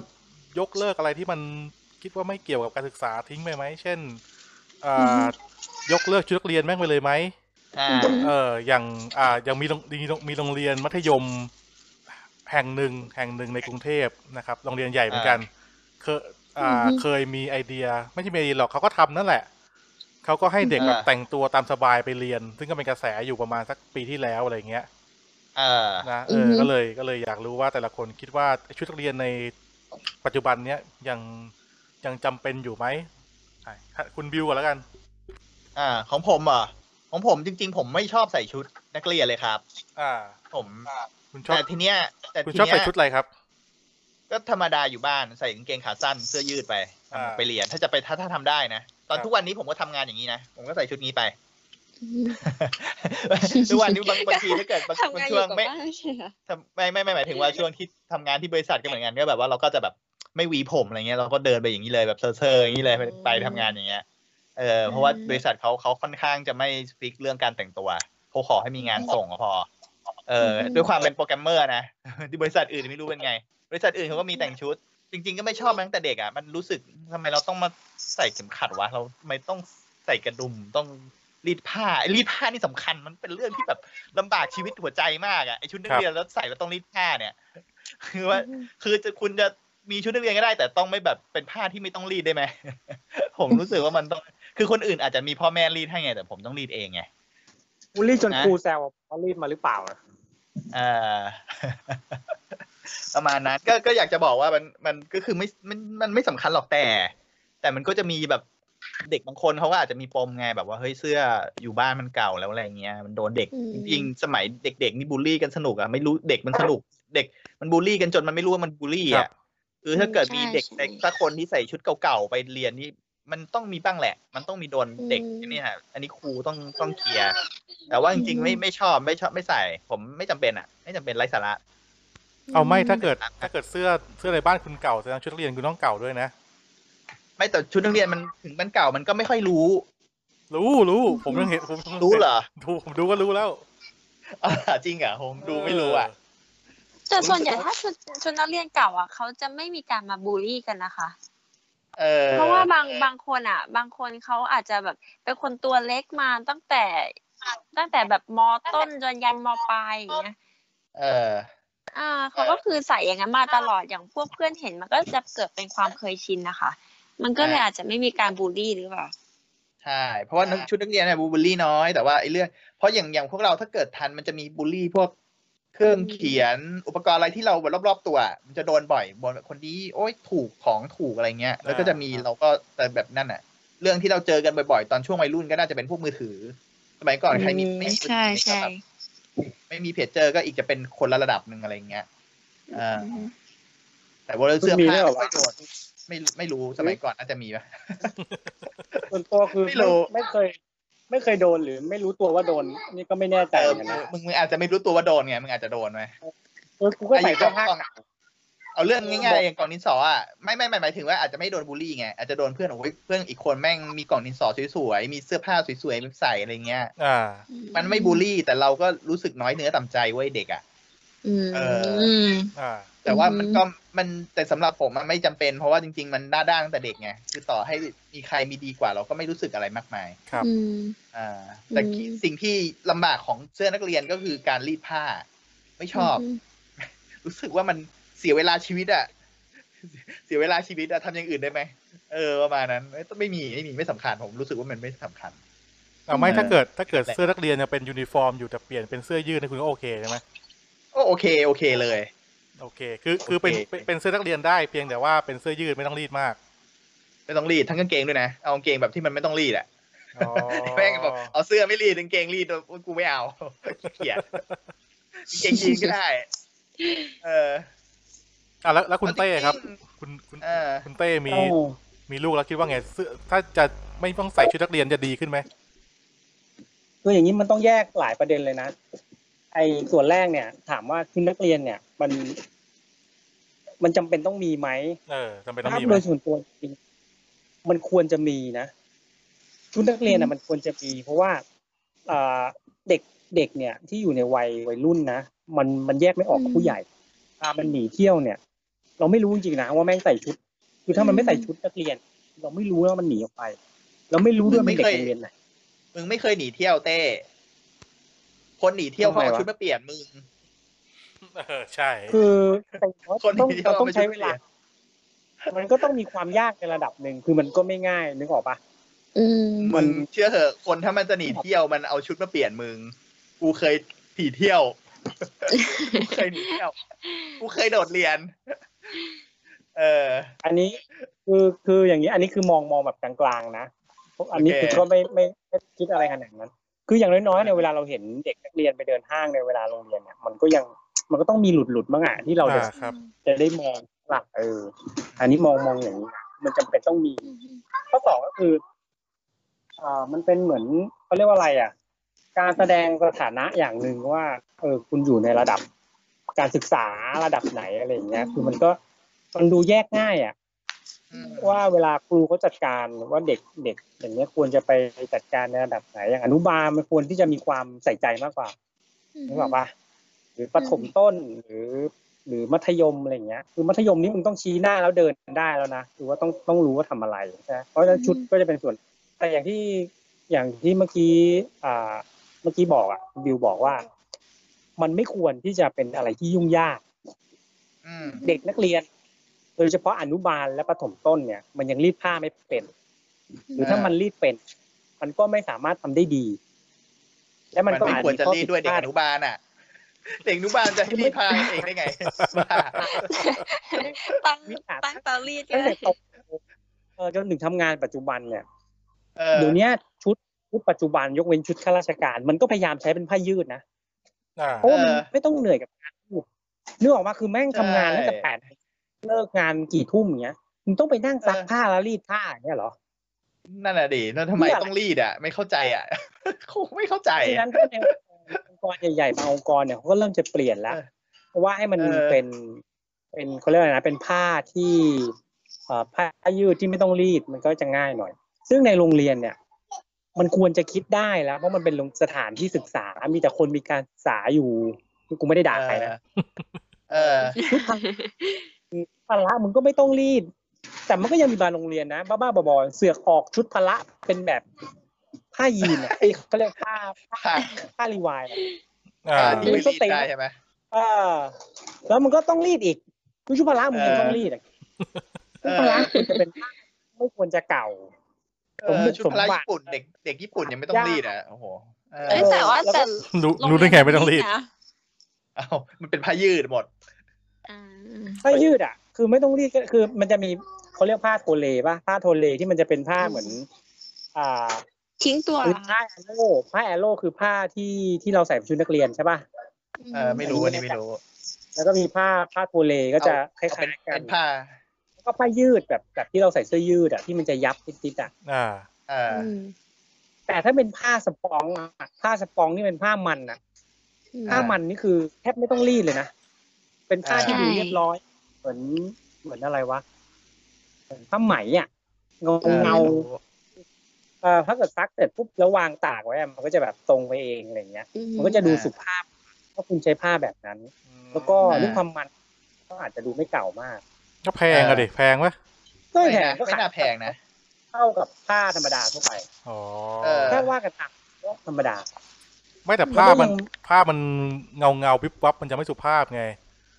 อ๋อ มั มัน นสะท้อนแดดเข้าสะท้อนแสงเข้าตาอาจารย์ เออเดี๋ยว ไม่สี เงา สีขาวแบบ มันไม่ นี้ก็มีนะคะ เดี๋ยวเด็กก็ร้องก็ร้องเพลงอีกเสื้อผม อ่ะอัน วิบ อันนี้พูด วิบ ถึงผ้าก่อน วิ พู บ ดถึงผ้าก่อนเพราะมันไม่ ยับถูกปะอ่ะอ่ะทีนี้มาพูดถึงเรื่อง เออถูก สี เออ คือเด็กอะเด็กเว้ยเด็กมึงจะเอาอะไรกับมันมาก เด็กมึงจะเอา อือฮึ สีขาวทำไม อ่า ให้แม่งไปเปื้อน เออ เนี่ยเหรอซื้อใหม่ อืม เออ มี ให้ เนี่ย ให้รู้สึกถึงความบริสุทธิ์ของเด็กไง เออ มันเป็นกิมมิค เด็ก มันเป็นกิมมิกไง มันเป็นกิมมิค เด็ก ของ มี เด็ก ความบริสุทธิ์ ตอน ไม่ ป เห็ ฐ น มผมไปมา ไง สีสีขาวนะชุดพละ ฮะ หนักหนัก จริ ก็ ง ไม่ เหรอ ชุดพละสีขาว เสื้อเสื้อ เอ้ยเสื้อเสื้อสี เอ้ย ขาว ชุดพละเอ้ยเอ้ยเอ้ยชุดกางเกง พละ วอร์ ญี่ ม ปุ่น สีกลม ใช่ ชุดพละญี่ปุ่นก็แบบนั้น อือหือ คือ ออ เข้าใจ ทำไมต้องญี่ปุ่น แต่ วะ ว่าสีขาวเนี่ยสมมุติว่า เด็กเด็กสมมติเอาเด็กที่มีเหงื่อเยอะๆอย่างเงี้ย อย่างเล่นเล่นบอล อือฮึ เตะบอลอ่ะ ครับ มัน อ่า เหงื่อมาแล้ว แล้วมันตามรักแร้อะไรเงี้ยคือเหลืองมาก่อนเลยอ่ะ อ่า เออ แล้วไป แต่มัน ชุ ไม่ ดพ ขึ้น ละ ขี้เกลือนะสีขาว นะ เพราะมันไม่ขึ้ มัน น ขี้เกลือ ที่เกลือมันไม่ได้ทำอะไรเว้ยที่เกลือมันเป็นสิ่งที่มีอยู่ตามธรรมชาติ ถ้ามึ ไม่ ง แต่ เห็น มันจะ มึง โดน สา บูล มารถ ลี่ไง มึงจะสามารถทำความสะอาดได้เว้ยแต่ถ้ามึงเป็น โดน สี บูลลี่ ขาวเนี่ย ยังไม่เห็นมันเลยนะเว้ย ก็ไม่เห็นไง ก็ต้องการให้ไม่เห็นไงสีขาวอ่ะ ขี้เกลือนี่คือร่องรอยของประสบการณ์นะครับ บอกก่อน ไม่ใช่ เออจริงอะ มึงกันไม่ได้เว้ย คือขี้เกลือเนี่ย ถ้ามันขึ้นเนี่ย มึงซักมันหาย อ่า แต่รอยน้ำจิ้ม อือฮึ รอยเขียวรอยข้าวรอยซอสรอยอะไรที่มันเปื้อนบนผ้าสีขาวอะมันซักแล้วมันไม่หาย อือฮึ นึก็ปะเพราะฉะนั้นถ้าคุณกำลังเลือกระหว่างความคือมึงจะเอาอะไรมึงจะเอาความสวยงาม ผ้าสี ไม่ ขาว ก็ ภาพ เอา คือมันไม่สุภาพแล้วนะถ้าถ้ามันเริ่มเหลืองอ่ะ อ่า อืมใช่ คือ เป็ มัน น ไปได้ ภาพเป็นข้ออ้างไม่ได้ไง อือฮึ อ่าฮะ เออ มันไม่ใช่ มันไม่ใช่ข้ออ้าง ถ้าคุณจะให้มันสุภาพมันควรจะเป็นสีกลม อ่า สี อืม สีอะไรที่เข้มนิดนึง แล้วมันอยู่ได้นาน ถ้าเด็กตัวไม่ได้โตมากบางทีในการเปลี่ยนชั้นปีเขาก็ไม่ต้องเปลี่ยนเสื้อผ้าเขาก็ใส่ใส่สีเดิมได้ต้องปะ อื อืมอฮึ ไม่ต้อง าฮะ ประหยัด จะบอกว่าสมัยก่อน ประหยั ชุ ด ดนักเรียนผมเนี่ยไม่ไม่เคยมีสีเหลืองนะ ทำไม เอ อะ อไม่ไม่มีสีขาวด้วยชุดนักเรียนผมสีฟ้า นักเรียนชุดนักเรียนเหรอคะ ใช่ เพราะว่าแม่ลงคามเยอะไปหน่อย ว่าสีตกอับ ตีตกอะ คือ อ๋อ อ๋อ คือ ไม่จะมัน คือ มันมันจะเป็นสีแบบ เออ สะท้อนฟ้าๆไง มัน ลง จะเป็น คาม เป็น นะคะ ขาวแบบขาวแบบอมฟ้าแล้ว เออเออเออเออเอ แล้ว อ แล้วเวลาไปยืนกับเพื่อนที่เขาเสื้อขาวแบบ เด่น ปก เลย ติเออ อ่า บอกเลยว่าเสื้อเหลืองผมไม่เคยมีนะครับ ผมใส่เสื้อฟ้ามาตลอดนะครับผม มันมันมันเปลี่ยนชั้นปีมันก็ต้องมีซื้อซื้อซื้อเอยมันก็ต้องซื้อเสื้อใหม่ไม่ใช่เหรอ ก็บาง ใช่ บางก็ แม่ ไม่ แม่มัน แม่มันก็ต้องทำใหม่ ไม่ มันก็ ถ้า มันก็ คุณ ไม่ แ ซื้อทุก ซัยู่ ตัว ลด หรอก เออ มันก็ต้องใส่เอาเสื้อของเดิมมาใส่บ้าง อือฮึ เออ แล้วแล้วสมัยเรียนนี่มีชุดนักเรียนกันกี่ชุดนะคะ จำไม่ได้แล้วอ่ะ จำไม่ได้แล้ว เออว่ะ ม น่าจะ จำไม่ได้ว่ะ อันนี้ น่าจะ นี่ สาม จำได้ สี่ชุด นี่มี นะ สองชุด เพราะว่า อืม นี่ซักซักแล้วรีดเอง กูต้องซักทุกวัน ไม่ได้ ใช่ แล้วก็อันนี้อันนี้จบ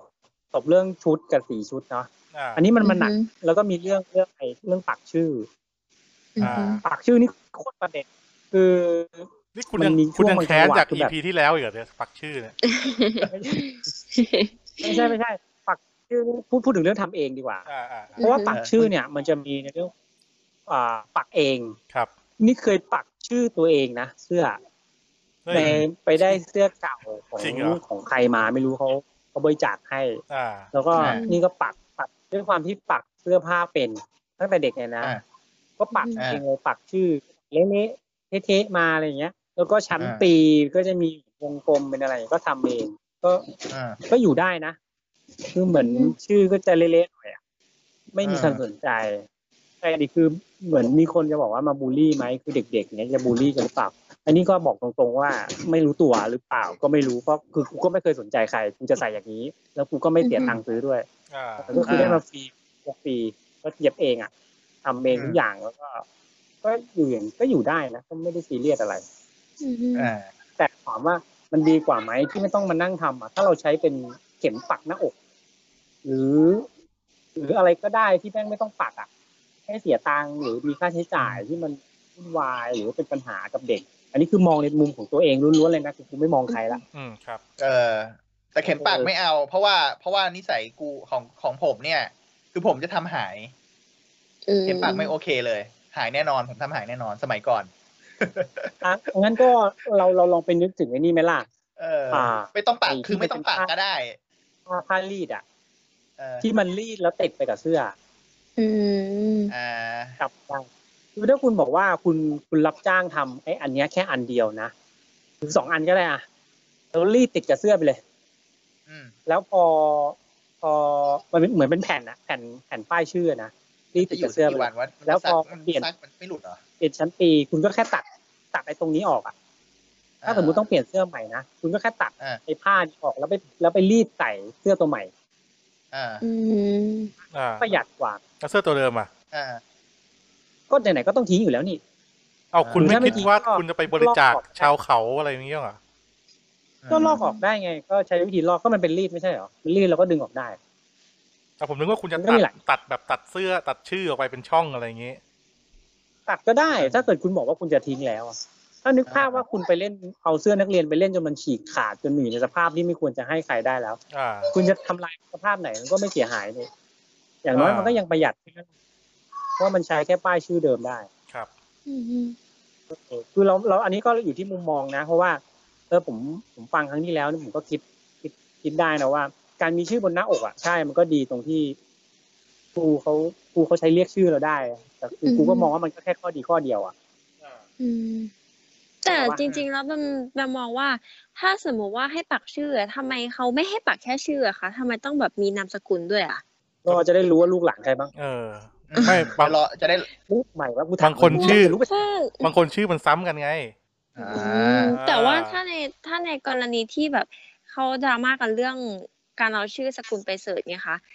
จริง เออ ๆเขาน่าจะให้ปักแค่ชื่ออย่างเดียวเนาะเพราะว่า เออ มันมันจะได้แบบไม่ไม่รู้ลึกเกินเกินไปอ่ะ จริงชื่อเล่นก็ได้นะ ไม่ต้องชื่อจริงอ่ะเอาจริงอ่ะ เจริงๆนะ เออชื่อเล่นก็ได้ อืม แต่ถ้ามี อืม มีสมมติชื่อเล่น ถ้า ชื่อเล่น ถ้า ซ้ำก็ ถ้า ชื่อถ้าจุดประส ชื่ ง อ ค์แค่ให้คุย อ่า เรียกอะเนาะ เออ ถ้าชื่อเล่นซ้ำมันก็ ใช่ เออก็ ผมบ ก็ว แล้ งเล็บ า หนึ่งวงเล็บสองไป อ่า เออ เราเราเราเองก็กะไม่ได้ไงว่าถ้าเปิดเทอมแล้วเราจะได้อยู่ห้องเดียวกับเพื่อนคนที่ชื่อซ้ำกับเราหรือเปล่า ไม่เห็นเป็นไรเลย มันมันถ้าชื่อซ้ำแล้วละไง เราอาจารย์จะเรียกนามสกุลเหรอ ก็ไม่ใช่ไง มันก็ต้องเรียก เอออะไรอ่ะ สมมติ A A ตัวใหญ่กับ A ตัวเล็กอะไร A ตัวดำกับ A ตัวขาวอะไรเงี้ยมันต้องมี ใช่ อ่ะ เอาเอ เออ เอเอดำเอขาวนี่บูลลี่นะครับแล็ก เออ แล็กซิมนะ คุณเหยีย กู ด รี่ เหยียดผิวนะอย่างเงี้ย ไม่รู้ กูรี่ ไม่รู้ ไม่คือคือเราเราเราพูดกันตรงๆนะว่า ตอนเราอยู่ในโรงเรียนเนี่ย คือถ้าโอเคบางคนมันมีลักษณะที่แบบดูพื้นฐานไม่ได้มีจุดเด่นอะไร โอเคครูเขาเรียกชื่อ แต่บางคนเนี่ยมึนเงี้ยครูก็เรียกไอ้มึน อ่า ครูแม่งกระโดดเออมันก็จะเรียกตามบุคลิกของคนที่ครูเขาเขาจำได้อยู่แล้วอะไรอย่างเลยซึ่งบางทีเวลาเราแบบเจอเราอยู่ในโรงเรียนอะคือแบบมึงใช้แค่ชื่อเล่นโอเคก็แค่รู้จักกันแรก ๆ ตอนต้นก็พอ อืม เออ เออ ก็แค่นั้นก็พอแล้ว คือ แล้วสุดแล้วพอไปยาวๆ มันก็จะแค่แบบ ใช้อะไรเป็นสัญลักษณ์ในการเรียกก็ได้ ก็ไม่เห็นจะเป็นอะไรนี่เป็นเวลา แต่จริงๆจำ ตามความส จำ นิชื่ทอ ส ไม่ น ได้ มไง เออจำชื่อไม่ได้ก็ไม่ซีเรียสนะ เพราะแต่ก่อนผมก็จำชื่ออาจารย์ไม่ได้เหมือนกัน ใช่แล้วคือจริงๆอ่ะ พอเวลาเราต่อให้มีชื่อบนหน้าอกอ่ะ แต่บางคนเวลาอาจารย์เรียกจากไกลๆเขาก็จะถามก่อน เฮ้ย มึงชื่ออะไร อื าม เฮ้ย เธอชื่ออะไร ใช่ใช่ใช่ใช่ เอออ่ะแล้วสุดท้ายพอเขาเรียกบ่อยๆเขาก็จะจำได้เอง อือาฮึซึ่งมันไม่เกี่ยวกับชื่อบนหน้าอกเลย กลายเป็นว่า อืม ชื่อบนหน้าอกคุณคุณสร้างปัญหาให้กับเด็กในเชิงของความปลอดภัยหนักกว่าซะอีก อือ ใช่ ฮึ ปรับตรงนั้นเหลือเยอะนะ อันนี้ผมผมจริง ๆ เรื่องปักชื่อก็ไม่เห็นด้วยนะ เพราะว่าสมัยเรียนช่างผมก็ไม่มีเว้ย อือฮึ ในสมัยเรียนช่างอ่ะ ครับ คืออย่างนี้ เออ สังคมอ่ะมันอยากให้ปักนึกออกปะคือเราบอกว่าเรา สังคม ไม่ คือใครวะ หา สังคมนี่คือใครอ่ะ ลองไปดู เพราะว่า ภพ เพราะว่าผมผมเท่าที่ดูก็มีบางคนส่วนใหญ่เขาก็ไม่อยากให้ปักนะเท่าที่ไปดูดราม่าเรื่องนี้ อ่า อือฮึ เออ มันจะมีแค่บางคนแหละ ที่มันก็จะเอามันจริงๆมันก็มีแหละที่อยากให้ปักแต่ว่ามันก็มันก็ไม่เยอะขนาดนั้นนะ อ่าอ่าไม่เป็นไร เราเรา อ่าม ม องในมองในมุมของ ถ้าเราไม่อยากต่อต้านเนาะในสิ่งที่มันเป็นไปอะไรอย่างเงี้ย ที่มันเป็นมาไม่ใช่เป็นไป ที่มันเป็นมาอย่างเงี้ยบอกว่าอ่ะมันมันต้องมีชื่อ เราแค่หาทางเลือกที่ดีกว่า ก็ได้ใช่ไหมล่ะ เออ อ่ามี มีชื่อก็ได้แต่มันเป็นอย่างเป็นชื่อที่ไม่ต้องเป็นอันตรายต่อเด็ก ลบ ผม นามสกุลออกไป หรือเรียกเป็นฉายาเป็นชื่ออะไรก็ชื่อเล่น เออ ไม่ผมเสนออย่างนี้ก็คือปัจจุบันเนี่ยโรงเรียนเขาก็จะมีจะมีระบบออนไลน์ จะมีระบบจัดข้อมูลที่เป็นคอมพิวเตอร์มีเว็บไซต์ของโรงเรียนเลยนะ เอออ อ่า ผมก็คิดว่าน่าจะให้เด็กเนี่ยเขาปักเป็น username ของการล็อกอินแทนอะไรเงี้ย ไม่ดีมากแม่งไป อัน แฮ นั้ ก น เอา อัน พาสเวิร์ดนั้นอันนั้น อีก ยิ่ง ไม่แต่แต่ ยิ่งอันนั้นอันนั้น ไม่แต่เราก็ไม่ได้ ถ้าเกิด โชว์ชื่อจริงไง มันจะได้เห็น สม เท มุติ พหนึ่งหนึ่งหนึ่งเทพหนึ่งหนึ่งสอง อย่างอย่างคุณบิวเนี่ยเป็นเทพซ่าศูนย์ศูนย์เจ็ดเนี่ยเออ อ่าฮะ อ่า ใช่ไห แต่มันจะมีบางคนที่แบบแต่ก่อนตั้งชื่อแบบว่าไม่คิดอ่ะ ตั้งชื่อแบบติดเลท มันจะดีเหรอวะ ไม่อาจ เอออ อาจารย์ก็ต้องสกรีนกันดิว่าซื่อแบบไหนติดเลทอะไรเงี้ย อือฮึ อ่า ใช่ไหมอย่างเวลาจะเรียกเอ้านายเทพซ่าศูนย์ศูนย์เจ็ดอ่ะออกมา อืม เขียนกระดานซิอะไรเงี้ย เอออย่างนี้ก็โอเคนะ เพราะจริงๆ เก๋ดี ไอชื่อที่ไอชื่อไอชื่อที่เราเรียกทุกวันเนี้ยไอชื่อที่เราได้ทุกวันนี้เราพ่อแม่ตั้งให้ไงจริง อ่า ๆ เราอาจจะอยากได้ชื่ออื่นก็ได้นะเว้ย เอออ่าฮะ จริงๆมันเหมือนเหมือนเหมือนละเมิดสิทธิ์เราแล้วเนี่ยเอาจริงๆนะเนี่ย อ๋อ ชื่อชื่อที่เราที่เราใช้อยู่ทุกวันเนี้ย แล้วถ้า เรา ถ้า ค ไป วร เจ จะ อ ต้อง ชื่ออย่างถ้าไปเจอชื่ออย่าง ฉันมีชีวิตอยู่แค่เพื่อวันพรุ่งนี้ คือกูว่าก็ไม่มันสุภาพไหมมันก็สุภาพนะ อ่า แต่ ฮะ ว่า มันกวนตีนไหม ยาวใช่ไหม เฮ้ย เฮ้ ไม่ ย ล็อก พอถึงเวลาเดี๋ยวเดี๋ยวมันมีย่อมันมีย่อ ล็อกอินมันต้องจำกัด เออเออ คาแรคเตอร์ดิจำกัดตัวอักษรดิ อ๋อ เออใช่ ออกจาก อืม ใช่ไหมแล้วคุณต้องห้ามใช้อักขระพิเศษอะไรเงี้ยเออเหมือนตามเว็บที่คุณ อืม อ๋อ คุณบิวเขียนคุณบิวนึกออกใช่ไหม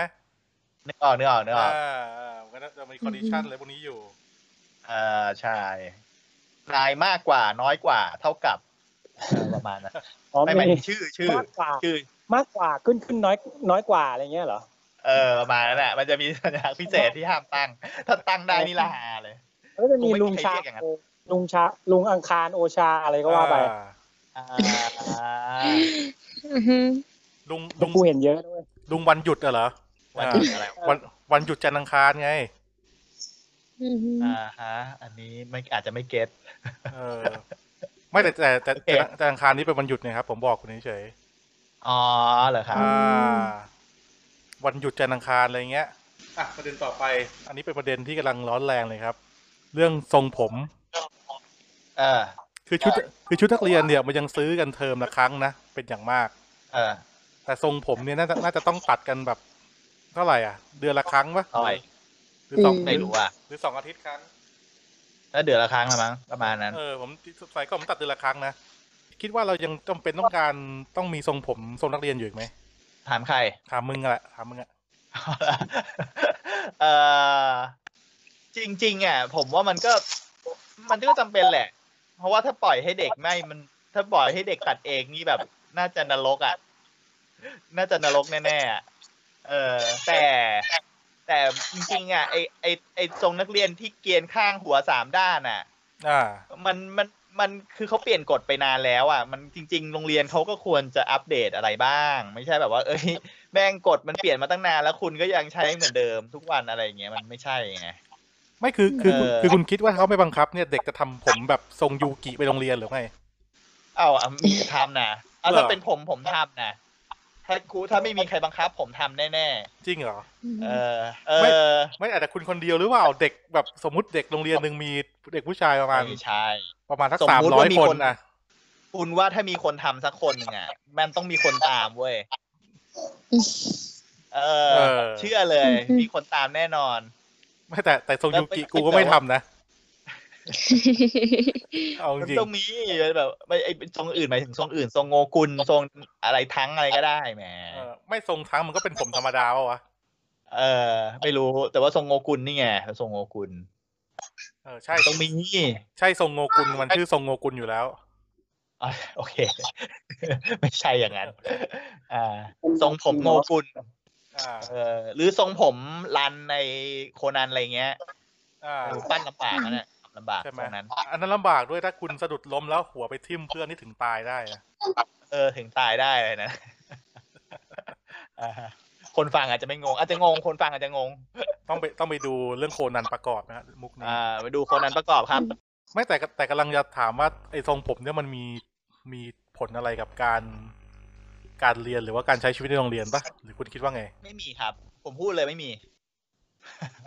เอา เอ้า จริง ไม่ ๆไม่มี ไม่มีมึงก็ให้กูทำทรงอะไรก็ได้ดีวะ แต่ก็บอกแล้วไงก็ปล่อยให้เด็กทำอ่ะ มันมันเละแน่นอน เออ มันต้องมีกฎกฎระเบียบบ้างกฎระเบียบบ้าง แต่เออแต่พูดไปนี่ก็เหมือนเสื้อผ้าเรายังไม่อยากให้ใส่ แต่ไม่รู้ว่าผมมันต้องมีอ่ะ ต้องมีอ่ะ เออ เออ แต่ว่ามันก็ต้อง มันก็ต้องอัปเดตบ้างอะไรเงี้ย ไม่ใช่แบบทรงไอเกรียนนี่แม่งโอ้โหตั้งแต่สมัยไหน สมัยผมเด็กๆ พ่อผมเด็กๆ ก็ตัดทรงนี้ ครับผม เออ มันตั้งกี่ปีแล้วอัปเดตอะไรบ้าง เป็นทรงยูกิ เป็นเดทพังอะไรไปก็ว่าไป ทำเป็นแบบหัวหัวหนามนะ เออ เป็นหัวแหลมแหลมๆน้ำหนามๆอะไรก็ได้ ก็เปลี่ยนไปบ้าง มันมันไม่จำมันไม่ขนาดนั้น ก็ทุกวันนี้กฎกระทรวงมันเขาเปลี่ยนทรงผมนักเรียนไปตั้งนานแล้ว คุณก็ยังใช้ทรงนี้ได้ แล้วทำไมกฎกระทรวงเปลี่ยนไปแล้ว คุณจะเปลี่ยนเป็นทรงผมที่เท่ๆบ้างไม่ได้ อ่า เออ อย่างทรงโงกุลอะไรเงี้ย ทรงผมโงกุล อ่า เออ ไม่ถ้าถ้าถามคุณเนี่ยถ้าคุณแบบว่าอ่ะบอกว่าผม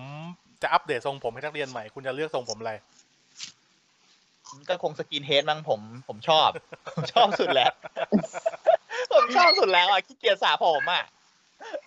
เออแต่ว่าเด็กเด็กมันไม่ใช่ไงคือแบบบางทีเราก็อาจจะแบบคือผมว่าอาจจะควรจะมีให้เลือกทักสามทรงผมอะไรเงี้ยเอาจริงๆนะ คือมันทรงผมเดียวมันก็ มันก็น้อยไปอ่ะบางทีมันอาจจะไม่ชอบก็ได้ อ่า เออให้ให้อิสระบ้างเพราะเด็กมันต้องมีอิสระมีความคิดมีอะไรที่แบบ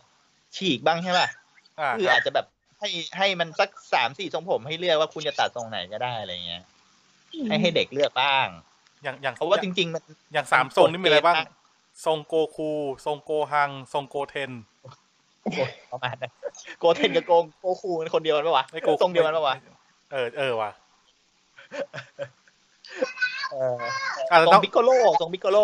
ลงไม่มีผม อ๋อเหรอก็ไว้หงอนสองอัน เป็นผมแหลมสองอัน พิพิกาโลนี่ไว้ทรงเดียวกับวินดีเซลนะครับ เออประมาณนั้น อ่ะถาม Vin ถาม Diesel เป็นทรง ถามนักเรียนหญิงบ้างดีกว่า ถ้าเกิดเขาไม่บังคับให้แบบรวบผมหรืออะไรเงี้ย น้องแบมจะแบบทำผมทรงอะไรครับ ตีฟาร่า ตีสวอนหรือว่าบ๊อบเท หรืออะไรพวกนี้ไหม เออ ม้าเถิน เทสไปเลยเล คิ ย ดว่า คิดว่ามันน่าน่าจะเกี่ยวกับแฟชั่นยุคสมัยนะ ตอนนั้นมากกว่าค่ะ อย่างตอนถ้าแบบอยู่มัธยมต้นใช่ไหมช่วงนั้นนะก็จะเป็นยุคไฮไฟอะค่ะนึกออกไหมจะเป็นทรงผมแบบลากไซอะ อ่ อ่า า ที่แบบตัดผมมาแล้วก็ลากใส่อย่างนั้นนะตอนนั้นแบมแบมอยากทำมากเลยนะ แต่ว่าแม่แบบไม่ให้ทำอ่ะ เอออาจารย์อาจารย์ก็คงไม่ให้ทำด้วยแหละคุณ ใช่ ใช่ไม่ให้ไม่ให้ไม่ให้ คือถ้าใครแต่ว่าก็ก็มีนักเรียนทำมากันเยอะนะคะ เพื่อนอะไรเงี้ยก็ทำกันเยอะ แล้วก็โดนอาจารย์สั่งให้ไปตัดป๊อปซะสั้นเลยอะแต่ถ้าแต่พอนึกถึงสภาพไปแล้ว เราก็แบบเราก็ขอบคุณเหมือนกันนะที่แม่แบบไม่ให้เราทำอะ ทำไมอะทำไมให้เราทำแบบแบบว่า ตัวเองย้อนกลับไปดูรูปแล้วคงแบบ โอ้ยฉันทำอะไรลงไปเนี่ย เออ เออ อหือคิดว่า อ่ากลับมาที่ประเด็นนะคะ ที่ว่าควรที่จะมีทรงผมเป็นกฎเกณฑ์หรือเปล่าใช่ไหม อ่าครับ แบบมองว่ามันน่าที่จริงอ่ะน่าน่าจะแบบกึ่งกึ่งๆอะค่ะ คืออาจจะกำหนดให้ว่าความยาวประมาณเท่านี้ หรือว่าถ้าเป็นผู้ชายนักเรียนชายอาจจะเป็นเขาเรียกว่าอะไรรองทรงใช่ไหมคะ อืม อืม อ่าใช่ เพราะมันมันมันมันก็คิดว่ารองทรงก็ถือว่าเป็นทรงที่ดูสุภาพเหมือนกันนะ ไม่ใช่ว่าแบบอย่างบางทีหัวแบบเกรียนไปเลยอ่ะ เพื่อนบางคนเขาก็แบบไม่ค่อยมั่นใจอะค่ะ แล้วบางทีก็แบบเหมือนโดนล้อด้วยเอาจริงๆก็แอบสงสารเหมือนกันนะ เป็นเป็นอันเดอร์คัได้ไหมครับ อันเดอร์คัไหวไหม เป็นยังไงอะคะ ผมต้องหารูปไปดูเอาข้ามไปก่อนแล้วกัน อ่าฮะก็เลยคิดว่าน่าจะปล่อยให้เป็นอิสระ แต่ก็ยังมีกฎเกณฑ์มาบ้างเล็กน้อยอะค่ะ ว่าแบบอย่างเช่นถ้าสมมติผู้หญิงอย่างเนี้ยถ้าคุณจะไว้ผมยาวคุณควรที่จะรวบคุณควรที่จะถักเปียร์ อ่า เอากิ๊บติดให้เรียบร้อย อย่างเป็นผู้ชายถ้าคุณจะไว้ ถ้าคุณไม่อยากไว้ผมเกรียนอะคุณก็ต้องไว้ความยาวเท่านี้ทรงประมาณแนวแนวๆนี้คือเหมือนมีให้เลือกอะค่ะ คืออย่ามาฟิกแค่ว่าแบบจะต้องผมเกรียนเท่านั้นอะไรอย่างเงี้ยแบบว่ามันมันเหมือนมันจำกัดสิทธิ์ของเด็กด้วยอะค่ะ อย่างเด็กเขาก็มีความแบบอยากรักสวยรักงามห่วงหล่อกันบ้างเนาะ อืมใช่ อืม อืม อ่ะคุณเต้ครับ ว่าไงคุณในฐานะเป็น เคยเป็นนักเรียนแล้วตอนนี้เป็นพ่อคนละ ก็ได้สองมุมได้สองมุม อ่า คืออย่างแรกเลยเนี่ย เวลาเรามองว่าผมยาวผมสั้นอะไรดีกว่ากันใช่ไหมมันก็มันแล้วแต่คุณชอบนะคือถ้าวาดความตัวบุคคลเลยนะ ก็ใครชอบผมสั้นก็ไว้ผมสั้น ใครชอบผมยาวก็ไว้ผมยาว แต่เพราะว่าเราผ่านมาทั้งสองอย่างแล้ว เราก็จะรู้ว่าอันไหนมันดีกว่าเรามากมากกว่ากัน อ่า บางคนหัวไม่สวยอย่างเงี้ยไว้ผมยาวมันก็ดีกับเขา ครับ เขาถึงได้อยากจะไว้ บางคนเขาชอบเย็นสบาย เขาอยากจะไว้ผมสั้น เขาจะตัดเกรียนตัดสั้น ตัดอะไรก็เรื่องของเขา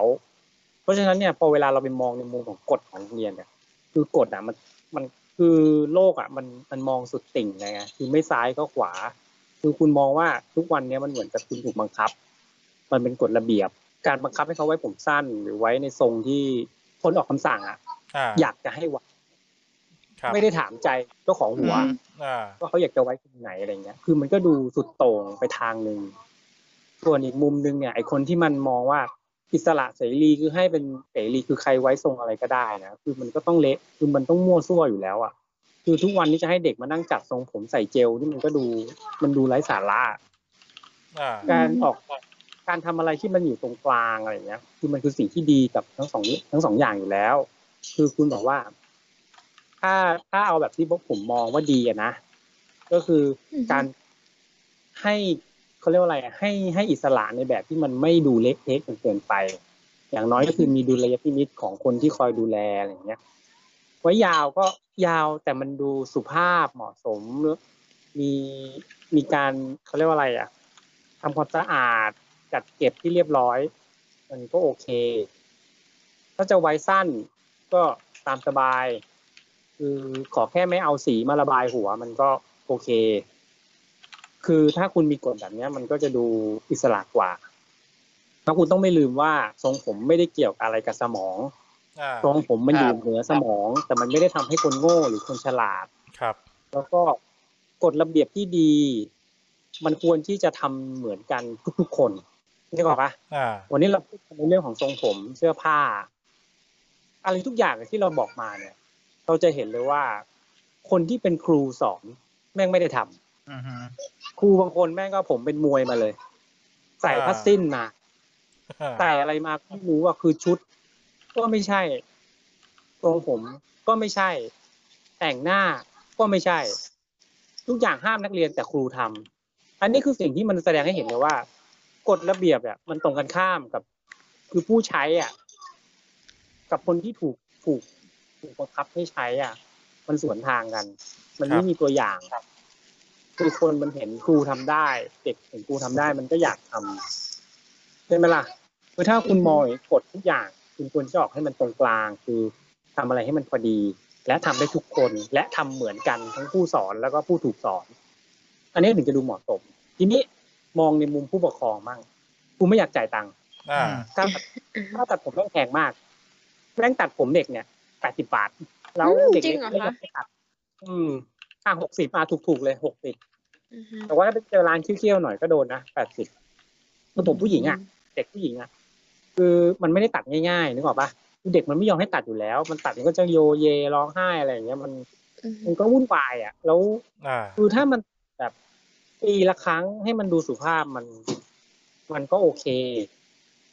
แต่พอตัดคือแม่งเล่นตัดทุกเดือนเงี้ย ตัดสองเดือนครั้งคือแม่งถี่มากอ่ะแล้วมันวุ่นวายการตัดผมมันใช้เวลาเป็นชั่วโมงด้วย ต้องใช้เวลามั่งวันพุธไม่ตัดมั่ง ต้องไอ้นู่นไอ้นี่เยอะแยะจิปาถาเป็นจุกจิกอ่ะคนเราเวลาโดนอะไรจุกจิกมากๆมันก็ลำคาญใช่ปะล่ะมันควรที่จะเอาเวลาอย่างอื่นมากกว่า แล้วมาเจออย่างนี้อะลูกโดนบังคับมาอย่างนี้เออมันก็ถามว่ามันวุ่นวายมันก็วุ่นวายอ่ะ อืม คืออะไรที่มันผ่อนผ่อนได้ก็ก็น่า ครั จะ บ ผ่อนผ่อนบ้างไม่ไม่ต้องไปตึงเปี้ยใส่เรื่องหัวหรอกหรือเรื่องแต่งตัวอะไรมากอย่างเงี้ยอันนี้คือส่วนตัวนะ อ่า อ่า ใครมีอะไรจะเสริมเรื่องเสื้อผ้าหน้าผมเรื่องกฎระเบียบอะไรพวกนี้ไหมครับ ได้ครับผม อ่ะคุณคุณ มี วิ อีกอย่างหนึ่งค่ะ อ่าเชิญครับ ถุงเท้า อ่า อ่า อ่า ตอนตอนเด็กๆอะค่ะ มันไม่รู้ว่าในยุคสมัยของพวกพี่ๆจะมีกันหรือเปล่านะ ที่มันจะเป็นถุงเท้าพื้น เดี๋ยวๆ ดำอะค่ะ ใช้คำว่าในยุคสมัยของพวกพี่พี่ เฮ้ยพี่เกิด อ่า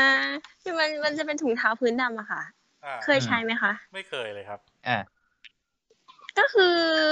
อย่างโรงโรงเรียนแบบหมามันก็จะมีกฎว่าให้ใส่รองเท้า ให้ให้ใส่ถุงเท้าขาวเท่านั้น อ่า อืม แล้วก็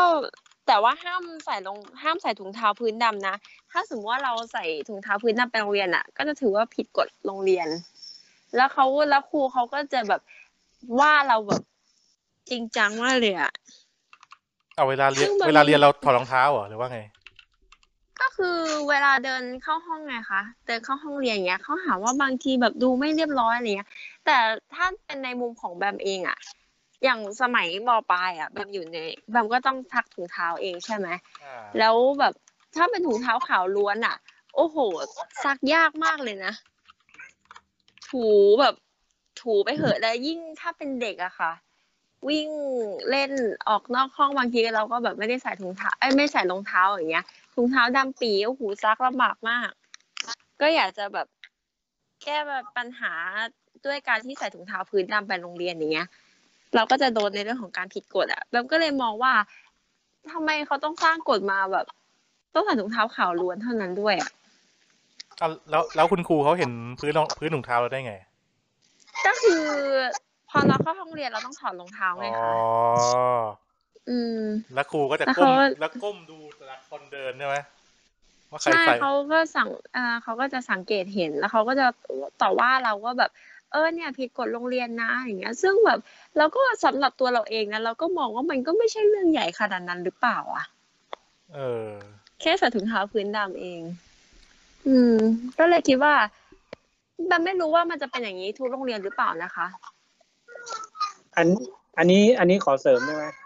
อันนี้ส่วนตัวเลย อ่าเชิญครับเชิ คื ญ อถุงเท้าไม่ค่อยสนใจเท่าไหร่เพราะปกติแล้วมันอยู่ในรองเท้าเราก็ไม่ได้ถอดเท่าไหร่ ใช่ อันนี้ ใช่ อันนี้คือไม่ค่อยไม่ได้บอกใครนะแต่ว่าตอนตอนไปเรียนเนี่ย ด้วยความที่มันซักเองไงก็ขี้เกียจอ่ะบางทีแบบ เหมือนบางบางวันไม่ได้ซัก อ่ะกองกองหยิบหยิบมาใส่แม่งเลยคืออนไหนไม่เหม็นนะอันนั้นก็หยิบมาใส่ก็อยู่เนี่ย อืม คือเพราะมันอยู่ในรองเท้าไงมันก็ไม่มีใครเห็น อืม ใช่ไหมล่ะเอ อื ออ ม อันนี้ก็ไม่ค่อยได้รู้สึกว่าตอนเรียนไม่ค่อยได้ไปวิ่งเล่นอะไรที่ไหนนะถ้าไม่ใช่วัน อืม กีฬาเออที่ใส่คู่เก่าประจำอ่ะไม่บางทีก็ไม่ซักอ่ะ อืมฮึ ไม่แต่ของของเราไม่มีปัญหาเรื่องเรื่องพื้นถุงเท้าไว้ยเพราะว่า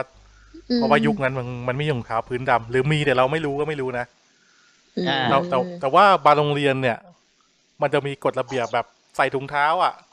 เอ่อบางบางที่ต้องให้ยืดตรง บางที่ก็ต้องให้พับ อืม เออ ซึ่ง อืม เออซึ่งซึ่งเราเป็นคนใส่รองเท้าแบบแล้วก็แล้วก็ดึงตรงตลอดอะบางเราก็เลย อืม เราก็เลยไม่รู้ว่าจริงๆแล้วไอ้ไอ้โรงเรียนที่เราเรียนมันมันมันมันมีให้พับหรือให้ยืดหรือเปล่าอะไรอย่างเงี้ยเออก็บอกเลยไม่ไม่ไม่ได้สนใจ ประเด็นไม่ได้อยู่ตรงนั้นเลย ถ้าเรามองกันให้ดีๆอ่ะคำถามคือเราใส่ถุงเท้าทำไมดีกว่า เออทำไมวะ เออก็ใส่ทำไมอ่ะใส่รองเท้าแตะไปเรียนเกี่ยวกับสมองเลยอะ เออ เออเห็นไหมเพราะสุดท้ายแล้วเนี่ยไอ้เครื่องแต่งตัวที่มันมีอยู่อ่ะคือมันเกี่ยวอะไรกับเรื่องเรียนอ่ะ แล้วทีนี้เนี่ย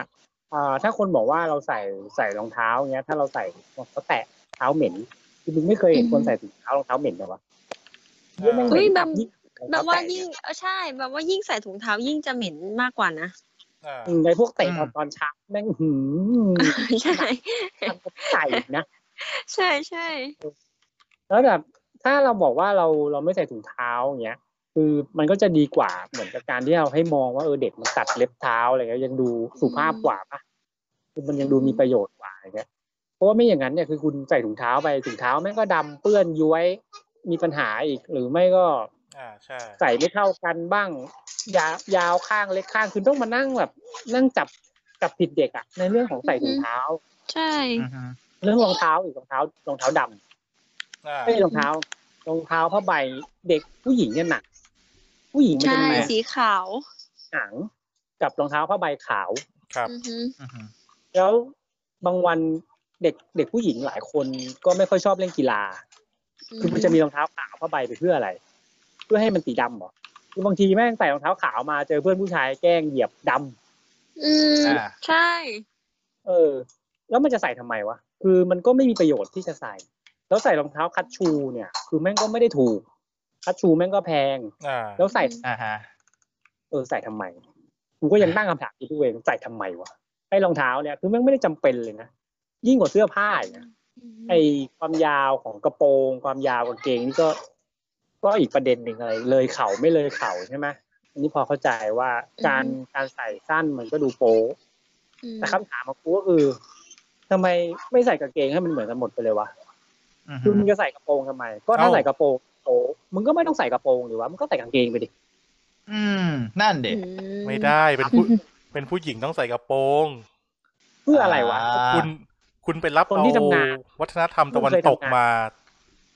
ผู้หญิงกับ ไม่ ผู้ชาย เขาเอา ต้องแยกกัน เขาที่ทำงานที่ทำงานตอนโตแล้วเนี่ย เวลาเข้าไปในโชว์รูมรถ หรือเข้าไปขายซื้อของตามห้างเนี่ยมึงเห็น อ่า ผู้หญิงใส่กระโปรงทั้งหมด อือฮึ เลยปะแม้แต่คนไปเที่ยวก็ได้อะผู้หญิงหลายคนมันก็ไม่ได้ชอบใส่กระโปรงเลยเว้ย อ่า ถ้าเราไม่ ให้มันเป็นอิสระในการเลือก ใส่กระโปรงก็ได้ ใส่กางเกงก็ได้ แม่งดีกว่าปะไม่ต้องมานั่งระวังอะ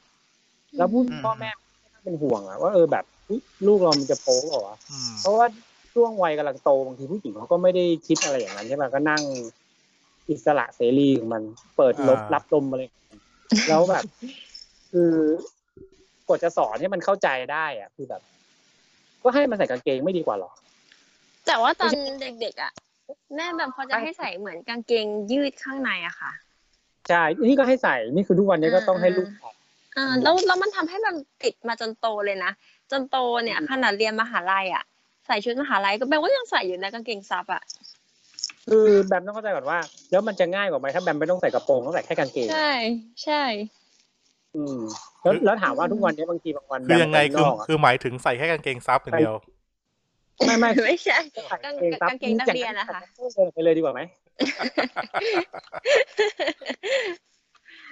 คืออย่างนี้คือมันก็แบบว่า คือมันก็ให้ใส่กางเกงที่มันสุภาพ อือฮึ กางเกงยาวหน่อยก็ได้อะไรอย่างเงี้ย อ่า อือหือคือผู้หญิงเอง คือเด็กก็ไม่ต้องระวังมากขึ้นมอเตอร์ไซค์ขึ้นอะไรอย่างเงี้ยมันก็ได้เต็มที่เป็นอิสระคือมันไม่ได้อยู่ในยุคที่มันต้องแยกเพศแล้วไงคือเราแบบ ในยุคเรามันก็มันก็มีหลาย ๆ อย่างที่มันเป็นอิสระใช่ไหมล่ะ อือหือ อ่า การแสดงออกใช่ไหมเราก็น่าจะแบบให้อิสระบ้างในเรื่องของการแต่งตัว แล้วก็กางเกงมันเป็นอะไรที่เราเราเรียนรู้กันได้ว่า มันใส่ได้นาน มันซื้อตัวเดียวอ่ะมันก็มันก็อยู่ได้ยาวหลายปีถ้าเราใส่ดีๆอะไรอย่างเงี้ยเราก็ไม่ต้องนั่งระวังว่ามันจะไปเกี่ยวนู่นเกี่ยวนี่ฉีกขาด อ่า อ่าฮะ อืม อะไรก็ง่ายกว่าเยอะอะไม่เห็นจำเป็นเลย แล้วไม่งั้นก็สุดท้ายมันก็ไม่ได้มันก็วนกลับมาเรื่องเดิมอะว่าผู้หญิงใส่กระโปรงมันก็ต้องใส่กางเกงอยู่ข้างในไม่งั้นใส่ทำไม ใช่ใช่ อ่า ใช่ไหมล่ะ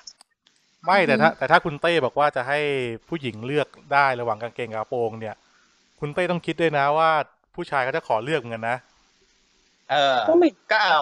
เออ ก็ไม่ ผู้ผู้ อิสระขนาดนั้น ผู้ชายก็จะขอใส่กระโปรงกันนะ ใส่ใส่กระโปรงถ้าผู้ชายอยากจะใส่กระโปรงมึงต้องคิดให้ดีนะ อ่า ผู้ชายอยากกระโปรงได้ไงแล้วมันมีใครใส่ ก็ได้ ปะทุกวันนี้ก็ มี ถ้าเกิดว่าคุณโตเป็นผู้ใหญ่ทำงานแล้วอะถ้าคุณไม่ใช่เพศเพศถัดไปอะคุณก็ไม่ใส่แม้แต่บางครั้งเนี่ยคุณเป็นเพศที่เพศที่สามอะไรเงี้ย คือเป็นอะไรก็ว่ากันไปใช่ปะ บางคนยังไม่ใส่เลย มันไม่ใช่ทุกคนที่อยากจะใส่กระโปรง กระโปรงไม่ใช่สิ่งที่แบบ คือกระโปรงอ่ะมันเป็นสิ่งที่แสดงให้เห็นถึงความสวยงามเว้ย เข้าใจ ทุกคนที่จะใส่เนี่ย มันคือคนที่อยากจะสวยงาม ครับ อือหือ แต่มันไม่ใช่ทุกคน มันเป็นแค่ส่วนหนึ่ง และมันก็เป็นเพียงออปชั่นหนึ่งกระโปรงอ่ะ ถ้าใครอยากจะใส่ก็ใส่ไปสิ แต่ว่าดีกว่าไหมถ้าให้ใส่กางเกงอ่ะ อือหือ เออ แล้วกางเกงที่ดีที่สุด คือกางเกงอะไร กางเกงที่ทนที่สุดที่คุณเคยใส่มา ไหนพูดให้ผมฟัง ก็เก่งบอมนะ เก่ง กา ยีนรกางเกงวอร์ม อ๋ออืม ใช่กางเกงยีนนี่คือมึงเจออะไรมันก็ไม่ขาดอ่ะ อ่า เออ ถ้าไม่โดนขาดยังไง ถึงขาดกระเท่อะถึงขาดกระเท่ ใช่ถ้าสมมติเด็กทุกคนใส่กางเกงเป็นเป็นผ้ายีนอะเออ มันไม่ต้องกลัวขาด ไม่ต้องกลัวเปื้อน ผ้ายีนซับกลิ่นไม่เหม็น ไม่มันมันไม่ได้ เพราะคุณเต้ต้องต้องดูภาพลักษณ์ด้วยว่ากางเกงยีนเนี่ย ต้นกำเนิดกางเกงยีนเนี่ยมันมาจากการทำเหมืองเป็นชนชั้นกรรมอาชีพ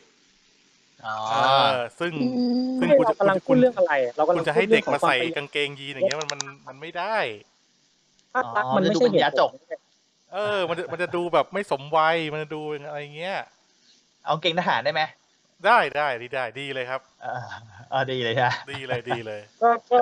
อันนั้นก็แล้วแต่คือแล้วแต่จะมองเลยว่า อ่า เรากำลังพูดถึงเรื่องเอ่อความประหยัดความจำเป็น แล้วก็ผลลัพธ์หรือเหตุผลที่มันจำเป็นต้องใส่ฉะนั้นแหละคือสุดท้ายแล้วเนี่ยไอ้สิ่งสิ่งที่เรากำลังใช้อยู่กันกันอยู่ทุกวันเนี้ย มัน ครับ มีข้อดีอะไร ที่มันเห็นได้ชัด เออ มันมีข้อดีอะไรนอกจากคำว่าภาพลักษณ์ที่มันไม่ใช่ภาพลักษณ์ที่มันไม่ใช่ ไม่ใช่อัตลักษณ์ไม่ใช่ไม่ใช่สิ่งที่จับต้องได้ ไม่มี กูก็นึกไม่ออก เก็มีแค่นั้น เอ แหละ อ แล้วแม่งก็มีแต่ความฟุ่มเฟือย คือนักเรียนอ่ะคือแม่งฟุ่มเฟือยทุกอย่างปักชื่อ ต้องใหม่ ต้องเป็นสีขาว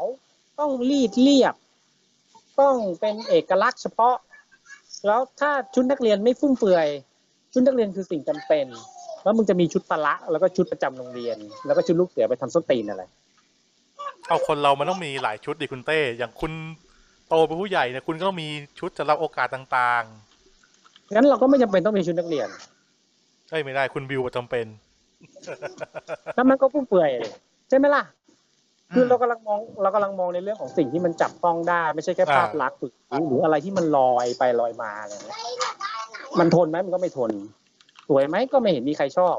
อาจอาจจะมีคนชอบอ่ะก็ไม่ได้ว่าอะไร ก็มันก็แค่ส่วนหนึ่งนะผมถึงบอกไงว่าทุกสิ่งทุกอย่างมันมีกฎได้มีกฎระเบียบได้นะแล้วก็ทุกคนมันก็อยากจะมีอิสระเสรี คุณจะ อ่า เลือกเอาฝั่งเดียวไม่ได้ มันต้องมีตรงกลาง ให้ทางเลือกมันเป็นทางที่ง่ายที่สุดแล้ว คือมี อืม มีข้อจำกัดว่าทำได้ แต่ไม่ได้สุดโต่งซะจนเกินไปคือใส่ทรงผมมันหงอโค้งมาก็ไม่ได้ คุณจะใส่เสื้อวิกวิกซอกฟับอะไรก็ไม่ดีใส่กางเกงแบบจีกๆขาดขาดๆโป๊ะๆมาก็ไม่สมควร ใส่รองเท้าแบบโชว์ตัวการ์ตูนก็ไม่ได้ ถ้าคุณใส่ให้อิสระทนประหยัดสุภาพ มันดีกว่าไหมอ่ะใช่ไหมล่ะ เด็กจะได้ไม่ต้องไปนั่งสนใจ เด็กที่คือเราเราเราที่มันนั่งเรานั่งเราอยู่กันตรงเนี้ยคุยกันตรงเนี้ย ครับ เราก็มีหลายคนใช่ไหมที่สมัยวัยรุ่นเราแม่งไม่เคยสนใจที่อะไรเลยในเรื่องของชุดแต่งกาย กูแค่ไปโรงเรียนตามค อ่า ำไม่ไปกูก็โดนใช่ไหมล่ะ ไม่ไป คือมันก็ดีกว่าเด็กๆก็ต้องมานั่งซักผ้าตื่นแต่เช้า รีดผ้า กับชุดอะไรที่แม่งไม่จำเป็น ตอนเปิดเทอมก็ไม่ต้องกุลีกุจอไปหาซื้อเสื้อผ้าไปหาร้านปักเย็บ อ่า อืมไม่ต้องคอยระวังในแต่ละวันว่าถุงเท้ามันจะย้วยไหมคือย้วยกูไม่ได้อยากให้มันย้วยมันย้วยของมันเอง แล้วต้องไปหาซื้อใหม่ อ่าร องเท้าเนี่ยคือไปเตะบอลก็คือมันสนุกอ่ะ มันก็เตะบอลมันก็ขาด ครับ ก็มันขาดแล้วอ่ะมันให้ทำไงก็ต้องซื้อใหม่มันก็มีแต่ความสิ้นเปลืองแล้วก็ฟุ่มเฟือย มันจะมีทำไม มันก็ซื้อรองเท้าฟุตบอลไว้เตะคู่หนึ่งไปเลย ทนทนๆยาวๆ ประหยัดกว่าไหม แล้วที่เหลือไปโรงเรียนมันก็ใส่อะไรก็ได้ที่มันสุภาพนี่ก็จบแล้ว ถ้ามึงบอกว่าเด็กห้ามเล่นกีฬาห้ามเตะบอลมึงไม่ต้องมีสนามกีฬาที่โรงเรียนเลย อ่า มึงไม่ต้องมีวิชาง่ายกว่าเยอะ ก็ไม่ต้องมีสนามก็ได้เราก็เรียนกระบี่กระบองเนี่ยก็พอแล้ว เออ เออ รู้ว่า จ้วงจ้วงยกชิดแทงอะไรเงี้ย พอแล้ว เจอไปจุดสามแปดโป้งเดียวเรียบร้อยเลยไม่ทันได้แทงอ่ะ ไม่สรุปคือไอเดียคุณเต้คือไอพวกเครื่องแบบอะไรพวกเนี้ยรองเสื้อเสื้อผ้ารองเท้าทรงผมอะไรเนี้ยคือ ไม่ต้องมีแม่งก็ได้ถูกไหม ใช่ไม่จำคือมันอยากมีคือกูไม่ได้บอกว่าการสร้างกฎบังคับให้คำว่ามีหรือไม่มีอ่ะมันเป็นเรื่องของการสร้างกฎ อ่า ซึ่งมันไม่ถูกต้อง กูมองว่าเอ่อมันเป็นอิสระในทางความคิดว่า ถ้าอยากจะมีก็มีไปแต่ไม่บังคับ อันนี้ดีกว่า เอาไม่ดิคุณคุณมีกฎคุณต้องบังคับดิวะ คือมันบังคับแล้วมันก็มันก็ต้องมีคนไม่ชอบถูกต้องไหม อ่า เออแล้วคุณจะบังคับด้วยกฎอะไรอ่ะกฎอะไรที่จะทำให้ทุก ๆ คนยอมรับแล้วทำตามอะอย่างเรื่องแค่เรื่องผมเรื่องเดียวก็ได้อ่ะ อ่า คุณจะสร้างกฎให้มันอยู่แค่ไหน เอาผม ครับ เกรียนนะดีที่สุดแล้วมันก็ต้องมีคนไม่ชอบบางคนอยากไว้ผมยาว บอกไว้ผมยาวอ่ะไว้ผมยาวอิสระไปเลย อ่า เป็นกฎอ่ะก็ต้องมีคนไม่ชอบเพราะบางคนมันร้อน ไม่อยากจะไว้ ไม่อยากจะไว้ยาว ใช่ไหมล่ะ มันก็ต้องมีทั้งสองฝ่ายที่มันไม่ชอบ ดีกว่าไหมถ้าสร้างอิสระ ขอแค่สุภาพ เรื่องแค่นี้ง่ายอะตาย เอาสุสุภาพของคุณกับสุภาพของผมบางทีไม่เหมือนกันนะ อืมก็ใช่ อ่า แต่ไว้หงอโคงมันไม่สุภาพแน่นอนอะ เอ้ยหงอคงก็มันก็ไม่เคยด่าใครนะ แต่มันก็ดูไม่สุภาพเปะวะ ไม่นะกูก็เห็นมันดูเท่ดีนะ อ่ะถ้าเกิดคุณมองว่ามันสุภาพ เออ มันก็นับเป็นสุภาพมันก็อิสระไหมล่ะ เออ อืมมันก็นับเป็นความอิสระใช่ไหมล่ะอ่ะงั้น ครับ เรื่องย้อมผมอะสุภาพไหมอ่ะถ้าสุภาพก็ย้อมไปอะ อ่า ก็ดีไหมล่ะ อันนี้คือคุณกำลังบอกว่าใครใครอยากทำอะไรก็ทำทำได้ ไม่ต้องมี เออ ก็ทำได้ ฎ ก็คุณก็สร้างกฎไง กฎ อ่า ที่คุณบอกว่ามันสุภาพหรือไม่สุภาพ สุภาพแค่ไหนอะไรแบบนี้ก็สร้างเงื่อนไขมา อ่า เออ เนี่ย คือถ้าถ้าเราบอกว่าสุภาพใช่ไหมถ้าบอกว่าการย้อมผมคือสุภาพ ครับ ก็ก็โอเค ก็นับเป็นสุภาพ ก็ อันนั้นก็ปล่อย ถ้าคุณบอกว่าตั้งเป็นหัวตั้งตั้งๆแบบเบจิต้าเป็นหงอคงอะไรเงี้ย เอ้ยเบ ไม่สุภาพ เบจิต้าไม่สุภาพนะ อ่า ไม่สุภาพ เออ เบจิต้าไม่ได้อ่ะ ใช่ อ่าตามตามใจมึงเลยอ่ะ ไม่ ก็ ไม่เบด้จิต้ามันฆ่าคนไปเยอะไง คุณจะให้มันสุภาพได้ไงล่ะ อ่ะคุณก็เขียนในกฎระเบียบโรงเรียนไปเลยว่า ไว้ผมหงอคงได้แต่ห้ามเบจิต้า ใช่ เออ ก็ได้ แต่ถ้าเกิดบางคนแม่งหัวโล้นแล้วมีหงอนงอนๆเหมือนบูเงี้ยมึงสุภาพปะวะ แล้วถ้าไว้แอปเปิลแบบซาตานอ่ะซาตานแม่งเป็นไอ้นี่เลยนะเว้ยเป็นขวัญใจของชาวโลกนะ ไอ้สตาร์สุภาพนะ พูดพูดจาดีนะ อ่าก็ได้อ่ะ เออ อ่ะที่ได้อ่ะ อ่ะคุณคุณบิวมีอะไรเสริมเรื่องนี้ไหมครับ ไม่มีเลยครับผม เต้พูดไปหมดแล้วครับ อ๋อ อ่า อ่ะคุณคุณโจว่าไงครับ โอ้คุณโจพูด อ่า คุณโจพูดดีนะวันนี้ โจก็ไม่ได้มีโจไม่มี ไม่เดี๋ยวเราเดี๋ยวเราเอาตัดเสียงโจมาใส่แทน อ่าฮะ เดี๋ยวไปสัมภาษณ์โจ อ่า เอ่อข้างนอกนอกงานนอกงาน ต้องต้องทำถึงขนาดนั้นเลยเหรอวะ เอ่ออ่ะต่อ หัวข้อต่อไปหมดยัง หมดละหมดละใกล้จะหมดละ อ่าอ่าอ่าใกล้จะหมดยังไม่หมดอ่ะดิ ยังไม่หมด อ่า แต่ก็ส่วน ตั้ง มาก ค่ะ ส่วนมากก็คุยคุยกันไปหมดแล้วนะ คุย อ่าเหรอ คุยแทรกๆในหัวข้ออื่นหมดละ อ๋อ คุณเต้ในฐานะที่ทุกวันนี้คุกคีกับโรงเรียนมากกว่าพวกเราที่เหลือเนี่ย คุณเต้คิดคิดว่าโรงเรียนไอการเปิดเทอมในสมัยเรากับสมัยเนี้ยมัน มันแตกต่างยังไงบ้างครับ ถ้าถ้าไม่นับเรื่องโควิดอะนะ อ๋อคือถ้าเอาแบบช่วงธรรมดาไม่มีโควิดใช่ไหม อ่าใช่ คือสมัยนี้ครูหน้าตาดีกว่าสมัยเก่า ก็มีหน้าไป ครับ อ๋อคืออยากได้ มีรุ่น แม่ เก่าๆ ของลูกใหม่ ไม่ได้ไม่ได้อยากได้ก็ก็ก็ก็โอเคไม่เป็นไรคือไปดูเฉยๆกูไม่ได้อยากได้อะไรเพิ่มอีก แล้วแต่ว่า เอ่อคือกฎระเบียบอะไม่ว่าจะกี่ปีกี่ปีผ่านไปอะด้วยความที่บ้านเราอะมันมันมันยึดกฎเป็นหลักไงมันก็ดูเหมือนเดิมอะแต่สิ่งที่เพิ่มเติมเข้ามาก็คงเป็น เอ่อเงื่อนไขอะไรที่มันไปตามกระแสของแต่ละปีที่เราได้เจออะไรอย่างเงี้ยอย่างปีนี้ก็โควิดใช่ไหมล่ะ อืม ครูก็จะทำตามกระแสอะไรไป ถ้าอย่างปีก่อนๆจำได้ว่ามันจะมีในเรื่องของคอนเทนต์เราจะเห็นว่าโรงเรียนจะมีให้บังคับให้ครูอะทำคอนเทนต์เป็นวิดีโออัพโหลดขึ้น YouTube อะไรอย่างเงี้ย ครับ ก็ก็ส่วนหนึ่ง เราก็จะเห็นวิดีโออะไรขึ้นมาที่เราได้เห็นนะนะ แต่สุดท้ายแล้วมันก็ ไม่ได้แตกต่างอะไร อืม แต่สิ่งที่มองในปัจจุบันเนี่ยที่เห็นอยากอยากได้นะจากโรงเรียนนะคือจริงๆอยากได้ครูที่เข้าใจเด็ก ครับ คือ ใช่ เราเรารู้สึกว่าครูหลายคนเนี่ยเจ้ายศเจ้าอย่าง แล้วก็แต่งตัวไม่ได้เป็นตัวอย่าง พูดจาก็ไม่ได้สุภาพ คือไม่ได้พูดพูดจาบางทีก็ไม่ดีอ่ะแล้วก็เวลามองเด็กครูจะมีอคติ แล้วก็ อืม พ่อแม่ก็เป็นสิ่งสำคัญ ครับ ว่ากระตุ้นยังไงอะไรเงี้ยพ่อแม่หลายคนก็เกรงใจครู เพราะว่าถ้าเราพูดไม่ดีหรือทำไม่ดีกับครูเนี่ยครูมันจะไปลงกับลูกเรา อื อ่า ม ก็ปกตินะ ใช่ แต่หลาย ๆ เรื่อง มันมีหลาย ๆ อย่างนะที่เป็นในเรื่องของความเกรงใจ มันเป็นในเรื่องของสิ่งที่จับต้องไม่ได้ เป็นในเรื่องของอารมณ์ เป็นในเรื่องของความสัมพันธ์คอนเนคชั่น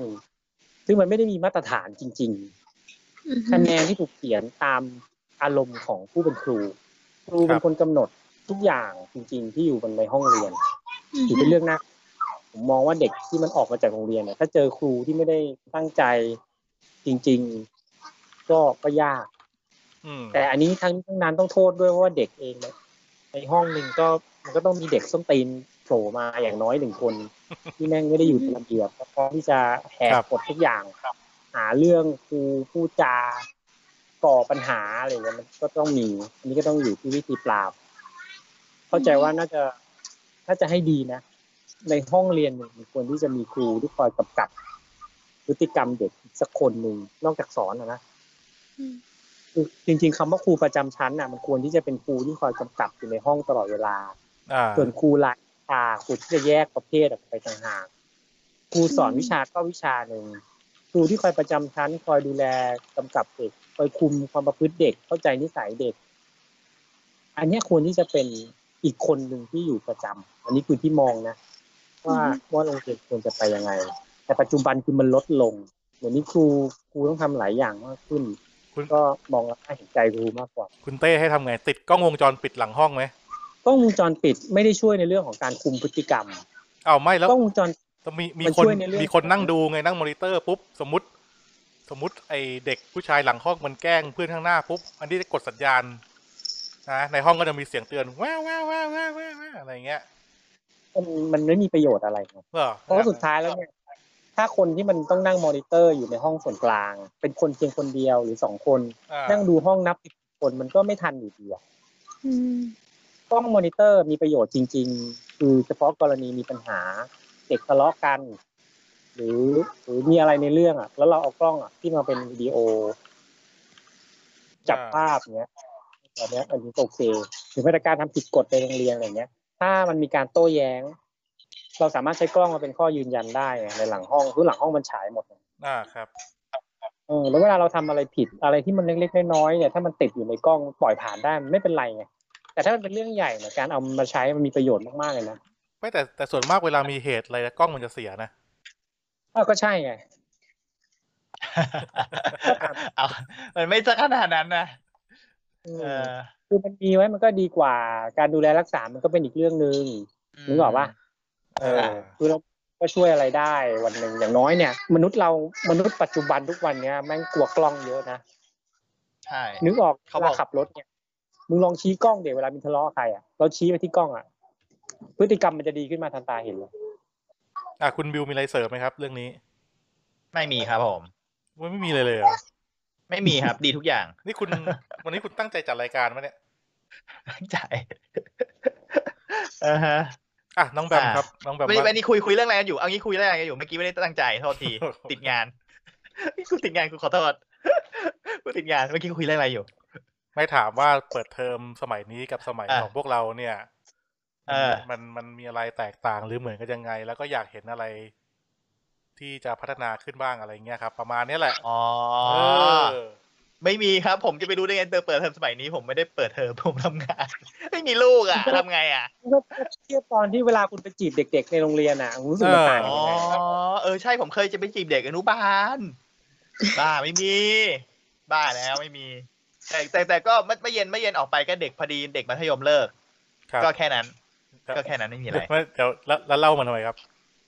ก็ไม่รู้ก็ก็เล่าให้ฟังว่ามันเปิดเทอมแล้ว แล้วแล้วเจอเด็กพยมเลิกพอดี ใช่ใช่ใช่ใช่ก็น่ารักดีน่ารักดี อ่าแล้ว ดูสดใส แข็งแรง ครับผม อ่าดื่มกินต้องมีป่ะเนี่ย ไม่ไม่ไม่ไม่ต้องไม่ต้องเพราะเขายังไม่ซื้อสปอนเซอร์เรา อ๋อเหรอเออ อ่ามั มันมาขนาดนี้แล้ว อ่าจะจะจะ เข้าเข้าอ่ะ จะไปปื๊บออกทีหลัง โอเคไปซื้อไปตัดออก อ่า ไม่มีไม่มีไม่รู้ไม่ได้ไม่ได้เราไม่ได้ เราไม่มีลูกอ่ะตอนนี้เราก็เลยไม่รู้ว่าสมัยใหม่มันยังไง อ่าโอเค ตอนนี้คน อ่า ฟังฝากความหวังที่น้องแบมแล้วครับ ก็ถ้าอยากให้เสริมมีมากขึ้นในการเรียนของสมัยเนี้ยค่ะ ก็อาจจะเป็นบางเห็นด้วยกับที่ความเห็นของอาเต้ที่บอกว่า อยากให้ครูมีความใส่ใจกับนักเรียนมากกว่านี้ อ่า อือฮึเพราะว่าอย่างตอนดำสมัยเรียนใช่ไหมดำก็จะเห็นบางบางบางทีอ่ะ อย่างเวลาเด็กทะเลาะกันอย่างเงี้ย ครูเขาเวลาเขามาแก้ปัญหาอะเขาเหมือนเขาจะไม่ได้เดินมาสอนแบบสอนแบบจริง ๆ จังๆอ่ะ แต่ว่าเขา อ่า เหมือนจะตัดปัญหาให้จบไปณตอนนั้นอ่ะ ครับ คือช่างช่างมันเถอะเหมือนแบบปล่อยปล่อยผ่านไปอ่ะแบมเลยมองว่าแบบมันจะดีมากขึ้นกว่านี้หรือเปล่าถ้าครูแบบสอนในการที่ใส่ใจจริง ๆอะค่ะ อันนี้แบมไม่ได้พูดถึงครูที่เคยสอนมาใช่ไหม ไม่แล้วก็อ่าจริงๆจริงๆแบมแบมก็เคยมีประสบการณ์เกี่ยวกับแบบครูค่อนข้างเยอะงาน ด้วยความที่แบมเองก็เคยเป็นหัวหน้าห้องด้วย แล้วก็เคยเป็นประธานนักเรียนด้วยไงแบมก็จะมีการติดต่อสื่อสารกับครูค่อนข้างบ่อย อ่า แบมก็จะค่อนข้างที่จะรู้อะค่ะ ว่านินิสัยของผู้ใหญ่แล้วอะบางทีเขาแบบเหมือน ถ้าให้พูดจริง ๆ คือแบมอยากให้เขาทำด้วยใจอะการที่เขาเป็นครูแล้วอะอืม ควรที่จะทำด้วยด้วยใจอะค่ะ การแก้ปัญหาการพูดการจาการพูดให้แบบถนอมน้ำใจเด็ก อะไรอย่างเงี้ย อ่าครับ เอออยากอยากให้ครูสมัยใหม่อะค่ะ มีตรงนี้เพิ่มขึ้นมากกว่า เดี๋ยวเดี๋ยวแทรกนิดนึงนะครับววิรกรรมของน้องแบมสมัยที่เป็นหัวหน้าห้องเนี่ย ไปหาฟังได้ในตอน ครับ บูลลี่นะครับ อ่าครับผม อ่า ขายของก่อน คขารับ ยของก่อน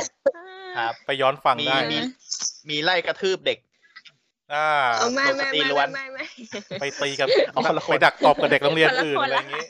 เออไป ไม่กระโดด เออก ระโดดใช่ไปแต่ชั้นสามวิ่งขึ้นไปชั้น เออ สามอะไรนะ เออ อันนั้นคนละคนละค่ะ ค่ะก็ฝากเอาไว้เท่านี้ค่ะ ก็คือ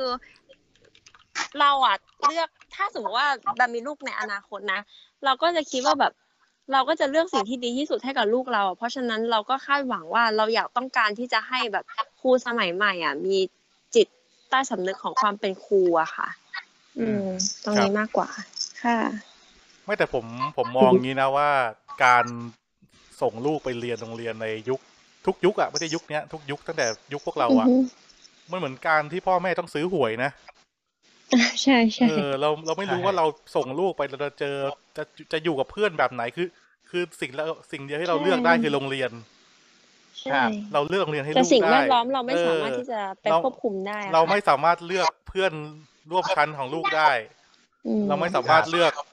ครูให้ลูกได้ว่าครูคนไหนจะมาสอนลูกเราบ้างอะไรเงี้ย ใช่ใช่ใช่ อย่างต้องบอกว่าผมผมเองก็เจอกับ ครูมาหลายคนนะในชีวิตตอนเรียนนะครับ แล้วก็ส่วนมากก็ก็เป็นครูที่ดีอะนะต้องบอกอย่างนี้ แต่ว่าแต่ว่า ใช่ มีมีครั้งหนึ่งช่วงสมัยโตแล้วแหละ สมัยช่วงมัธยมปลายนะฮะ ครับผม อืม วันวันนั้นก็เราก็ต้องยอมรับว่าเราก็ไม่ได้ตั้งใจเรียนนะในในคาบนั้นตามภาษาเด็กผู้ชายวัยรุ่นทั่วไปนะครับ ก็หันไปคุยกับเพื่อนเอ่อข้างๆข้างหลังอะไรเงี้ย ครับ เออสักพักแม่งมีเสียงแม่งมีเสียงปึ้งตกมาข้างหน้า คือคุณครูวิชานั้นที่ท่านที่ท่านสอนผมอยู่เนี่ย อ่า เอาแปรงลบกระดานเนี่ยเคลี้ยงลงที่โต๊ะผม อ่าเรื่องอะไรครับ เอาผมไม่ได้ฟังไงผมผมหันไปทาง อ๋อ อื่นไงเออ อ่า ซึ่งซึ่งผมก็ไม่รู้นะว่าว่าคุณครูท่านนั้นเนี่ยท่านท่านตั้งใจกะให้มันลงโต๊ะ หรือว่าตั้งใจกะเล็งหัวผมแต่ไม่แม่นหรืออะไรเงี้ยอันนี้ไม่แน่ใจเหมือนกัน อ่า เออคือคือตอนตอนนั้นเองเนี่ย เราก็ไม่ได้คิดอะไรมาก ใช่ไหมแต่พอเราเรานึกย้อนกลับไปเนี่ยเฮ้ยไอ้เฮียถ้าวันนั้น อาจารย์คว้างหัวเราแตกด้วยแปรงลบกระดานเนี่ย มันมันจะเป็นยังไงวะเออมัน เกมอะ เออมันมันก็ไม่ใช่เรื่องตลกเหมือนกันนะ อ่าแล้วอีกแล้วอีกอย่างหนึ่งอ่ะมันอาจจะสร้างแบบปมในใจของครูไปเลยก็ได้เนาะ เออครูอาจจะเก็บแต้ม อืม มันอาจได้อีกหนึ่งคะแนนนะ ไม่ใช่ไม่ใช่นะ ใช่ฮะนั่นแหละก็คนเป็นพ่อเป็นแม่ก็ต้องเขาเรียกว่าอะไรอะต้องเสี่ยงนะ ต้องลุ้นเอาว่าโรงเรียนที่เราเลือกให้ลูกมันเป็นยังไงบ้างนะฮะ อือฮึ อ่ะเดี๋ยวไงวันนี้ให้คุณเต้สรุปปิดท้ายแล้วกันะครับ ช่วงสุดท้ายของรายการ วันนี้เป็นรายการเต้ไปแล้วนะ อ่าเป็นเป็นรายการคุณเต้ไปแล้ว เอออ่า ไม่ใช่รายการเด็กเว้ย อ่ะอ่ะคุณเต้ปิดรายการหน่อยครับวันนี้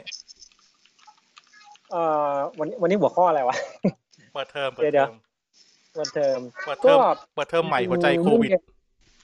เราคงเปลี่ยนอะไรไม่ได้ ถ้าในเรื่องของทั่วๆไปนะพฤติกรรมอะไรเงี้ยเอ้ยเนี่ยเรื่องเรื่องกฎระเบียบอะนะ แต่ว่าในเรื่องของความใส่ใจอะไรเงี้ยอยากจะให้เปลี่ยนโฟกัสซะหน่อย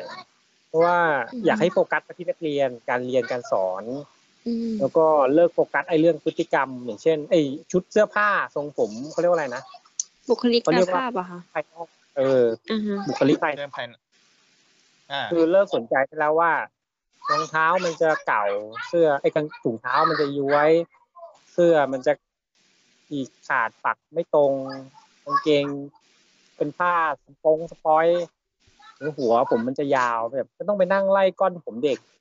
ไม่ต้องไปนั่งจัดว่าเสื้อผ้ามันต้องอย่างนี้อย่างนี้อะไรเงี้ย ใส่ใจกับเด็กดีกว่า คือ อืม เลิกเลิกมองเรื่องพฤติกรรมบางทีอยู่ในห้องเนี้ย เด็กมันก็หลายคนนะเนาะมันก็ต้องมี อืม คุยกันบ้างอ่ะ มีอะไรอย่างเงี้ย ก็ใช้ใช้ข้อสอบ ใช้ใช้การทดสอบมันเป็นเป็นเกณฑ์วัดดีกว่า อย่าใช้ไม้เรียวใช้แช้อะไรโยนเครื่องอะไรอย่างที่อย่างที่โดนมาอะไรอย่างเงี้ย อือ ห ฮึ รือหรือใช้วิธีการลงไม้ลงมืออ่ะมันมันเป็นการปลูกฝังในเรื่องของการกดเด็กให้อยู่ในระดับด้วยกำลัง มันไม่ได้สอนให้เด็กสำนึกในการเรียนรู้อะไรอย่างเงี้ย แล้วก็ในเรื่องของโควิด เนี่ย มันมันก็ทำให้ทุกๆอย่างมันดูยากขึ้น แต่ว่ามันง่ายกว่าถ้าคุณบอกว่าไม่ไม่ไปกำหนดอะไรมันมากนะคืออย่างน้อยเนี่ยโควิดมันติดทางน้ำลาย ถ้าเราคิดกันดี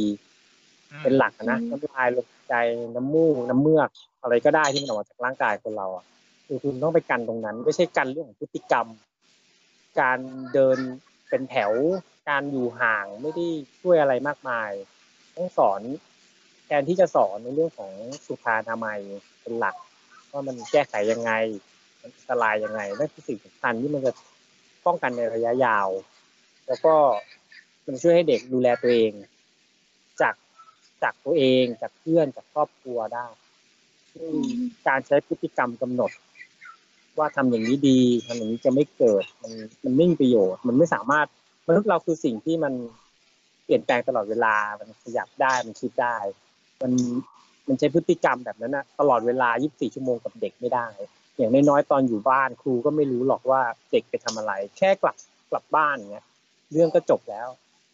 เด็กจะไปแวะเที่ยวที่ไหนคือมันก็คุมไม่อยู่อยู่แล้ว วันถัดมาเขาก็ถ้าเขาติดเขาก็พร้อมจะปล่อยเชื้ออยู่แล้ว การสร้างการทำพฤติกรรมอะไรมันไม่ได้ช่วยอะไรเลย ก็เลยมองว่าสิ่งที่ทำอยู่ทุกวันนี้มันเหมือนศูนย์เปล่า มันไม่ได้ช่วยอะไรแล้วสุดท้ายแล้ว คือมันก็คุมไม่อยู่อยู่ดี ถ้ามองในมุมก็อยากให้มันดูเป็นปกติก็เหมือนเดิมทำให้มันดูให้ให้มันเป็นเหมือนเดิมอะไรอย่างเงี้ยแล้วไปคุมเรื่องนั่นแหละอย่างที่บอกช่วงต้นมาก่อนจะง่ายกว่า อือฮึ อืมมีเท่านี้แหละครับ ครับ อ่ะครับผมทั้งหมดนั่นก็เป็นเนื้อหาสาระของกัคละทอกนะครับ ใน EP ต้อนรับเปิดเทอมในช่วงโควิดนะครับ วันนี้ก็ขอบคุณ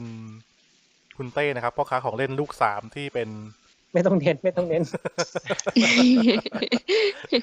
นะครับ ลูกสี่แล้วลูกสี่แล้ว ลูกสี่แล้วนะค สา รับ มสามบอแล้วสามจะแย่แล้ว อ่า นะครับ อ่า แล้วก็